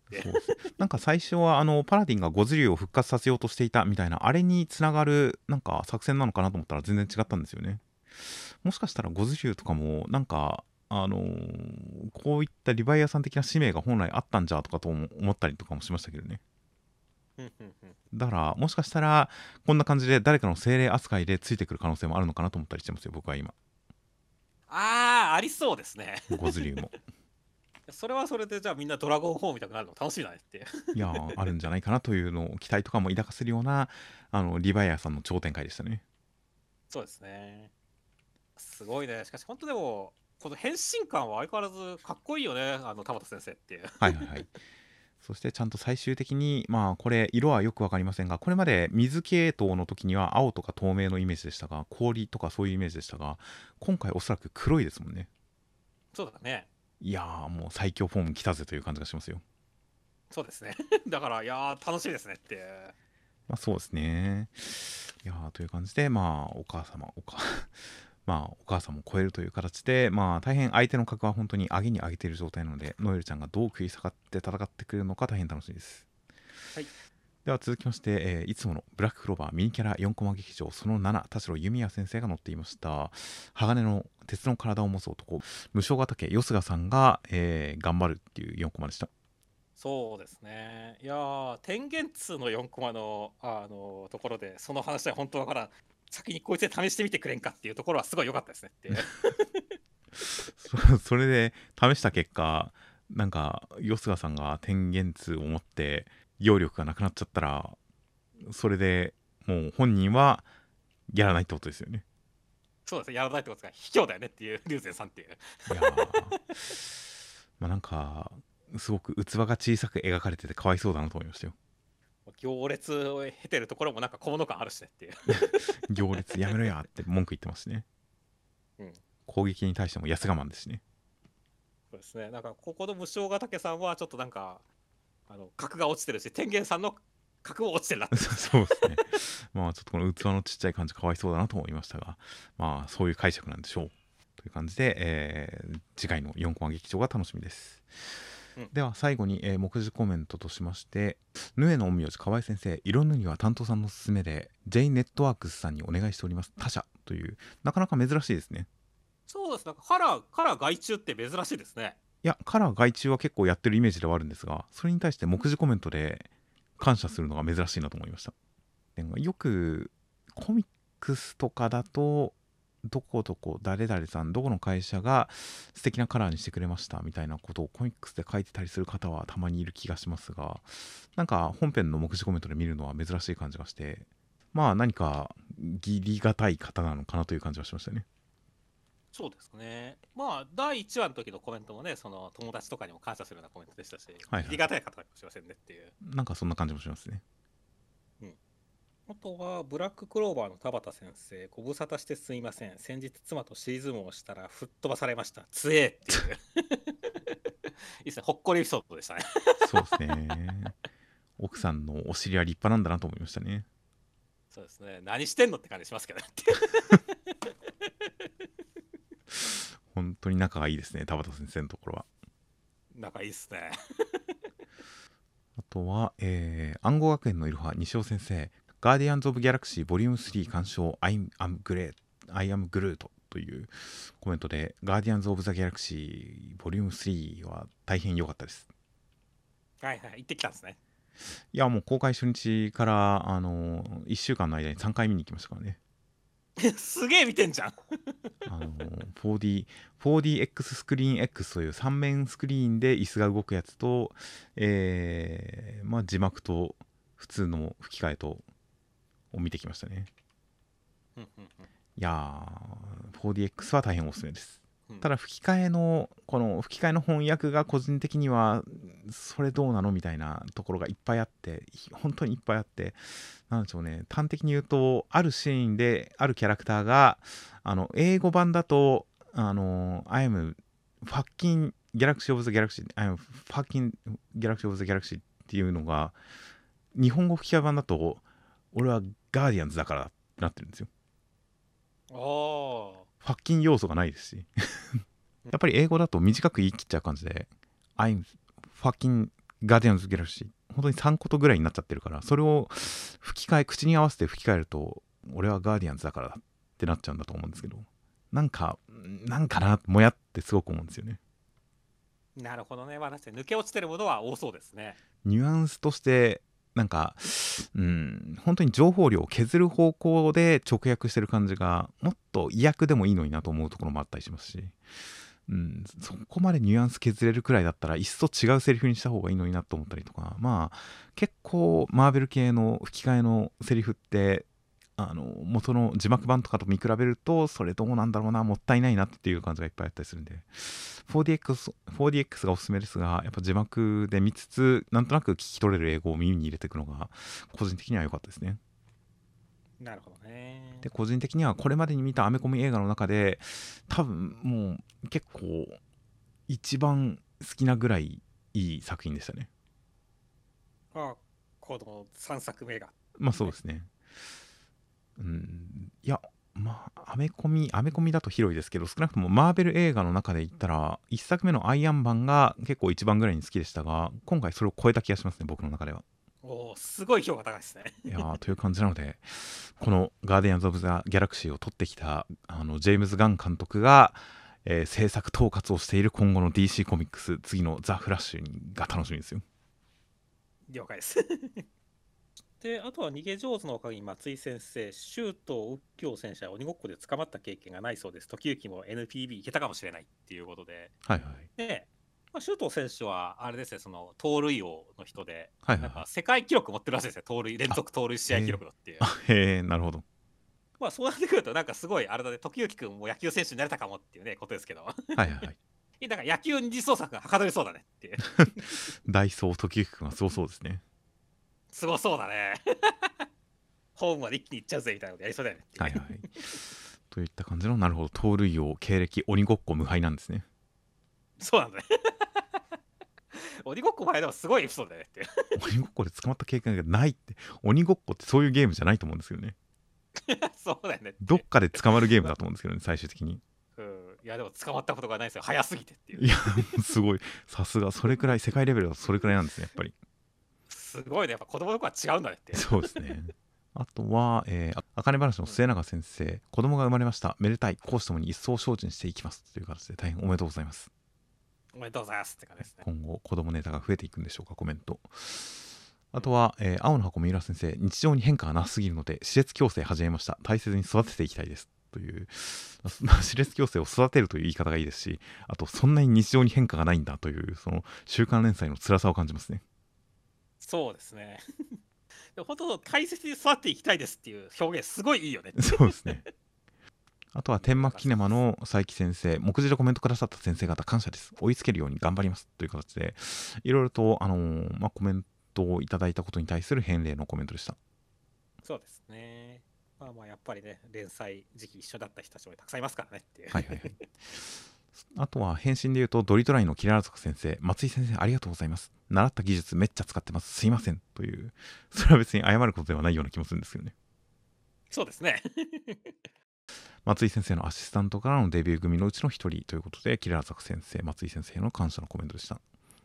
とはよ夜桜さんの作戦、権平先生、最近、キノコの山のビスケットがなんかやみつきになって、タケノコの里から引っ越しそうです。形で、はいはい。やばい、裏裏切り者で吊るし上げられそうって思いましたね。いやでもこれめちゃくちゃわかりますけどね子供の頃は本当にタケノコ一択だったんですけど、うん大人になってからキノコ食べるとキノコのクッキー部分ってこんなに美味しかったっけと思うんですよねあー、多少わかりますね。あれって昔から変わんない？昔もっとまずくなかったですか？キノコの茎部分ってなんか美味しくなってる感じするよね、確かに。昔はもっとなんかなんか本当にパサパサというか美味しくなかった気がするのが普通にビスケット単体としても結構美味しいというあれはこっちの味覚が変わったのか実際に変わってるのか味が変わってるのか分かんなかったりしますがすげえ夜桜すげえゴンダイラ先生の言うこと分かるっていう感じがします。そうなんだよね。俺は相変わらずタケノコの里派ではあるけど、だから吊るし上げたいっていう気持ちもあるけれども、ただ、うーす言ってることわかるんだよなっていう、そんな感じなんだよねっていう。はいはい。あとマッシュル河本先生友達によく頑張ったなってサイズをおごってもらいました。なんか泣けたっていう状況が全く読めないんですが まあ、アニメ化や、アニメ化まで頑張ったなっていうことなのかもしれませんし、もっと全然別の何かかもしれませんしっていう感じですねわかんないですね。まあまあアニメ化が直近では一番大きいですがアニメ化作品がアニメ化してよく頑張ったなってサイズをおごって泣けるっていういい関係性ですね そうですね。ジャンプ作家で何百万部とかって売れてたら結構何千万という収入があるとは思うんですがサイズをおごって泣けるといういいですねった感じのコメント等々ありました。では、えー来週関東から表紙が坂本太郎過去編クライマックス最新コミックス12巻発売直前累計300万部突破記念表紙関東から坂本伝説。累計300万部はすごいですね。すごいっすね。いやーなんかちょいちょい言いますがやっぱ1冊50円の印税で計算しちゃいますよねつい。まあまあ、しますね、当然。1億5000万円と思っちゃいますからねいやいやいやいや、まあ、ジャンプ作家ですから、それくらい売れてくれなきゃ困りますよって思いますけどね。いや本当にある種出版業界中のトップの稼ぎは、まあ、えジャンプの連載作家ですからね基本的にはうん、そうそうそう。いやーというという300万部すごいなという坂本レイズそしてセンターカラーがえコミックス第2巻発売記念センターカラー人造人間100あと、えーこれがもうなんでしょうねキャラクター人気投票結果発表センターカラー青の箱がセンターカラーらしいですよおー、キャラクター。結構俺、あやめちゃんにいっぱい投票したけど、果たしてどうなってるかって感じですね。僕もできるだけひなちゃんに投票しましたんでひなちゃんひなちゃんここでここで分かってほしいなひなちゃんとは思っていますがうん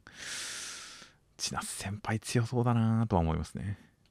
千夏先輩の1位は揺るがないですよ。逆に千夏先輩が1位じゃなかったら、結構な事件だよ。いやいやいやもううんなんかこう一般受けする広く好かれるのと人気投票で上位に来るのは必ずしも一致しないですからまあ確かにそうですね。うんなんかなんか奇跡が起こってほしいですが果たして。そしてセンターカラーでどういった展開が来週展開されるか本編の内容も含めて大変楽しみな青の箱がセンターカラーあともう一つが読み切りです。ジャンプ新世界漫画賞準入選受賞の新映画早速本誌に登場。心揺さぶる次世代エモストーリー読み切り。センターカラー47ページ。君と餃子とエイリアン岡田力先生。殺し屋の清子は任務中に宇宙人に出会い？という。なんかなんかすごいすごいいいいいというか要素が多いですねいいですね。この餃子が入ることによって、だいぶこう、かき回されてる感じがいいっすねって。そうですね心揺さぶる次世代次世代エモストーリーで47ページ長君と餃子とエイリアン餃子殺し屋の清子は任務中に宇宙人に出会い殺し屋っていう また殺し屋ですかって。また殺し屋ですね。いろいろ乗っかってますが、岡田力先生、大変楽しみです。といった形で、えーでは先週のコメントの方を見ていきます。えー先週がやはり、ヌエの陰陽師新連載だったので、いろいろとコメントがありましたね。そうですね。いやーも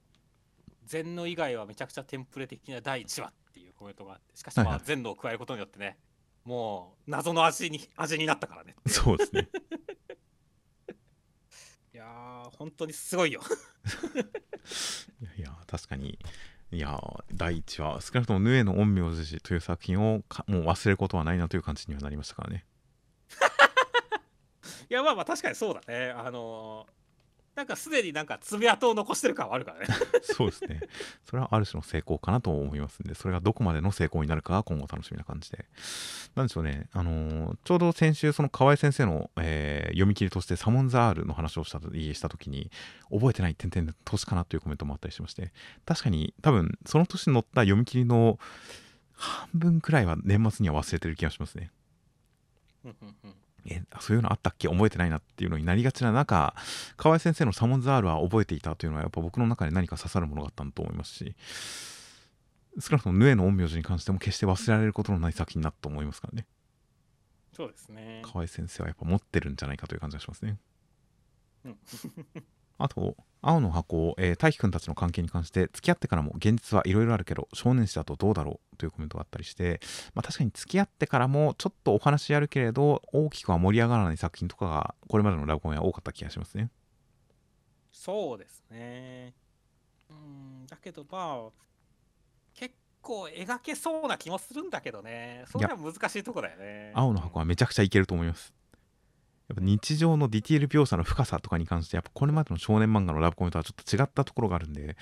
その辺の感じも含めてまあ2人の日常生活中のちょっとしたイベントごとちょっとしたやり取りまあちょっとした悩み 最近最近彼氏がこうなんだけどみたいなそういう悩みも全然楽しめる気がしますからねはいはい、そうですね。それは自分が年を取ったからなのか少年が楽しめるのかどうかは確かにわからないっちゃわからないですがでも全然いける気がするんで付き合ってからの2人も見たいなと思いますよあとは、そうですね、大輝が付き合った後のひなちゃんのムーブが気になるっていうコメントとか、はいはいあやめちゃんとメガネがくっついたらひなちゃんの相手は点点点やっぱひな逆やなっていうコメントがあったりして、まあ実際ね一番まず先に大君と千奈先輩がくっついたらまあ我々読者的には良かったって気持ちになるけど次に考えるのはまずまずひなちゃんだからね。っていうまあ考えはしますけどでもやっぱりコメント中でもあの、まあ、親友展開でいいんじゃないみたいなそういうスタンスの人は僕以外にも結構いるんで、まあ、必ずしも恋愛会社イコール不幸っていうその認識とは限らないですからね。そうだね。まあ、だからこそこのムーブが気になるっていうところはそうなんだよなっていうね。どういう気持ちでひなちゃんがそれを見るかっていうところ。はいはいでどう動くかっていうのは気になるよねっていう感じだね。まあそうですね。今のところそんな京くんたちとの関係性本当にひなちゃん側から向かうベクトルみたいなのはあんまないですからね。そうなんだよな。まあまあでもやっぱり下手になんかねでも持ってき方によってはひな逆展開も全然ありえるとは思いますんで。まあそうですね だからまあまあ本当その後ですよ。まあ今はもう本当僕らも千夏先輩と大輝くんしか見てないからっていうね。ところでそれ以降が果たしてどうなるかってところは注目ですよね。まあそうですね。そうですね。あとはじゃあ、ドリトライのところのコメントで、えっ、とまあ、本当にその、しのぎを検討だけでやってるっていうところで、それヤクザかってコメントがあったりとか、はいはい。プロモーターですよねワンピース、そうそう、ワンピースの海賊みたいなもんかなとかね、はいはい。そういうコメントあったりしましたけど、まあまあ、そういったコメントがある一方でね、あのこの狂気性は昭和っぽいっていうコメントがあって、はいはい。あのファンタジーでありながらも、確かにこの狂気性自体は確かに昭和っぽさを担保してるんだよねって、確かにまあ思いままあしたね。まあ戦戦後感もありますよ。そうそう、戦後感もあるからねっていう。だからそういったところがなんかうまいことで、そのリアリティ、まあ変なリア意味のリアリティだけど、リアリティはありつつ、なんかいい感じの世界観に収まってくる。はいまあそうですねリアリティまあリアリティかどうかは分かりませんがまあある一種のまとまりはありますよね確かにそうだね。だからその辺がうまいこと落ち着いてくれたら、なんか面白そうだなと思ってますね。はいはいはいいやーほんとなんか僕は先週うまい例えが見つからずなんか空論城みたいなって言いましたがそういったなんかわい雑な街エネルギッシュな街みたいなそういう舞台立てとして楽しめたらいいなと思ってますようん、そうだね。あとはビッチウォッチのあのモイ君モイ君周りの展開とかに関してこの展開が自然な流れならもっと良かったな強引な恋愛大作戦の下りが自分は好きじゃなかったからというようなコメントがあって、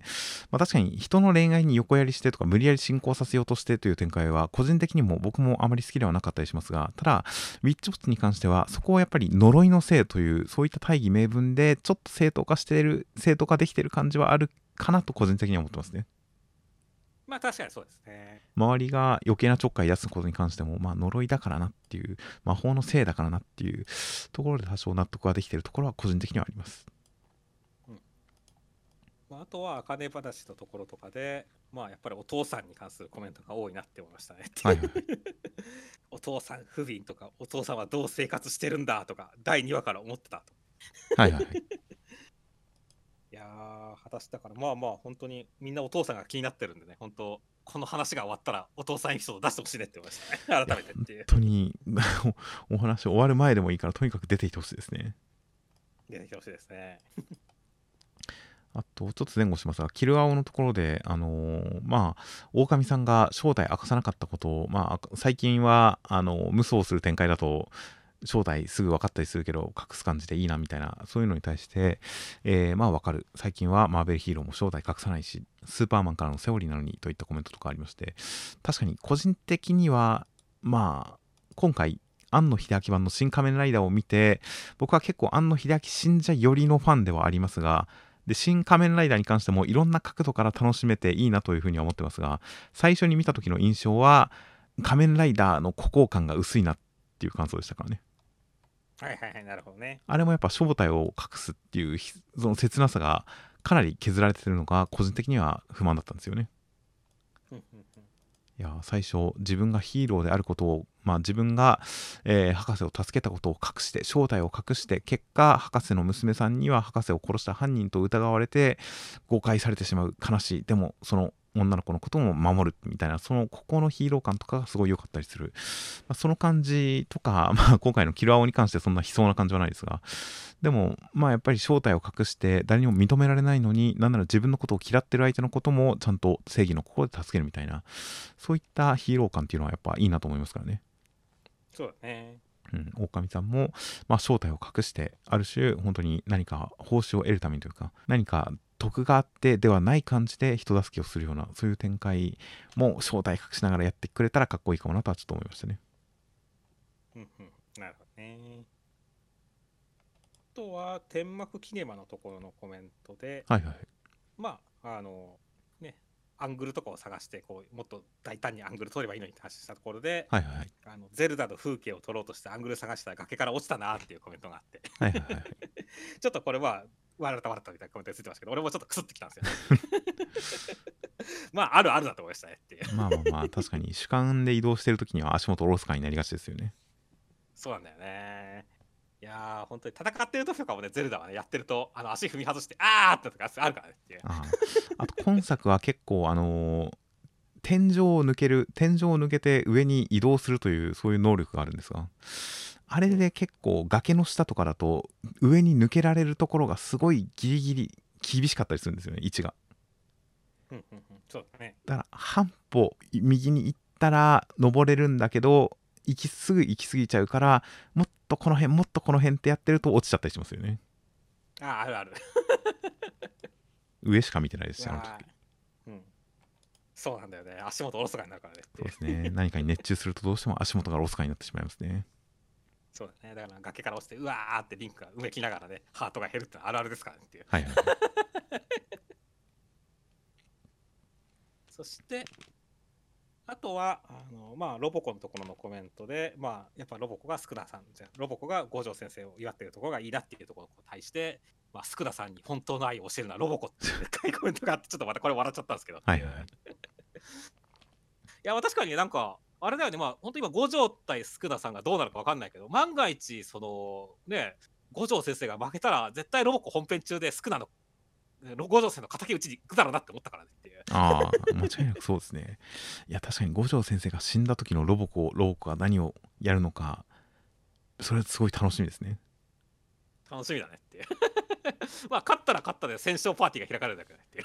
まあそうですねいや確かに呪術廻戦で五条先生がこれだけ山場を迎えていることを考えるとちょっとロボコとの連携 勝手に一方的なやつですがロボコとの連携プレーがどうなるかは大変楽しみですね楽しみですね。といった、えーコメント等々たくさんありましたそういえば今週人造人間100の江ノ島先生がコメントでゼルダ新作やれる時間を確保できるように頑張らないとというコメントがあったんですが忘れてましたねはいはい、そうですね。というゼルダやれる時間を確保ってなるともうもう大変ですよそれはいやー、マジでやること多いというか、広すぎるからね。まあそうですね僕もだから地下その地下世界をある程度探索しきるまではもう頑張ってもう あのスイッチを外に持ち運んでちょっとした移動時間とかの時にもできそうなところでやってましたがさすがに地下のイベントを一通りこなしたらそこで一段落してもうスイッチは持ち歩かなくなりましたねはいはいはいはいはい。俺はまあちょっと持ち歩けない感じの職場なんで、はい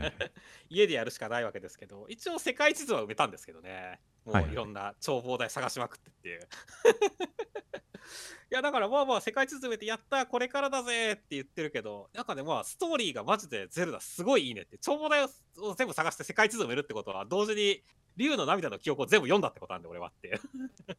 ほうそこのエピソード全部見たんだけど、ゼルダマジでストーリーすごすぎるわって、今週震えてたねって。あへえなるほどまだよ異変何も片付けてないんだけどっていう、世界回っただけでっていう。はいはいはいいや早く早くクリアししなきゃストーリーよって思ったよ、本当にっていう。あへえいやー僕も眺望台あと1個だけ残して大体あの飛行機で回ってるんで。空から飛飛行機で回ってる。ああまあ空空島から飛行機で大体移動してるんでもう地上はほぼ無視して眺望台だけ埋めてますけど、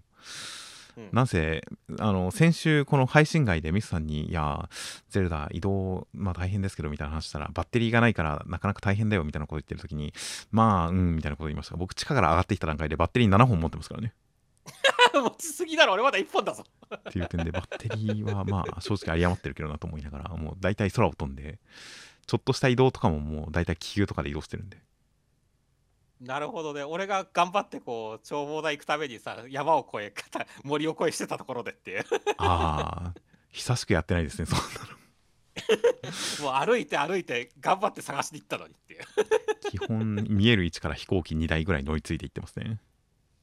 光を頼りに頑張って山道を歩ったのにっていう。ああどこだか分かんなかったらとりあえずもう気球で空島の上まで飛んでって探してますねなるほどね。といった感じのまあ本当にゼルダに関しては本当に人それぞれ10人トイドのプレイスタイルがあるのが素晴らしいですね素晴らしいですねクリアしたとしても本当にどういったルートでクリアしたか一人一人全く異なってる感じがするんで、まあ、大抵の人はまあ地下からクリアすると思うんですがまあ。絶対ねえよ。まあといった感じの、えーゼルダは大変楽しいなという話を また来週もするかもしれません、えーでは先週の広告の方、えー、黒田さんトミリーさんナインテラさんササさんから、えー広告いただきました。大変ありがとうございます。ありがとうございますあちなみになんかコメント動画のコメントとか見るときにあの一応ユーザー何人からコメントが来てるかとかもあの分かったりとかするんであの一言だけコメント書いてくださる方とかもいてもあ今週何人書いてるみたいな感じで喜んだりしてますんで一言コメントとかもすごいあのーあれですよ。感謝をしながら読んでます、はいありがたいですね。先週結構先週ちょっと多かったりしたんで大変ありがたいなという感じだったりとかしますという形で、えー来週26号が5月29日月曜発売となっております。でお疲れ様でした。お疲れ様でした。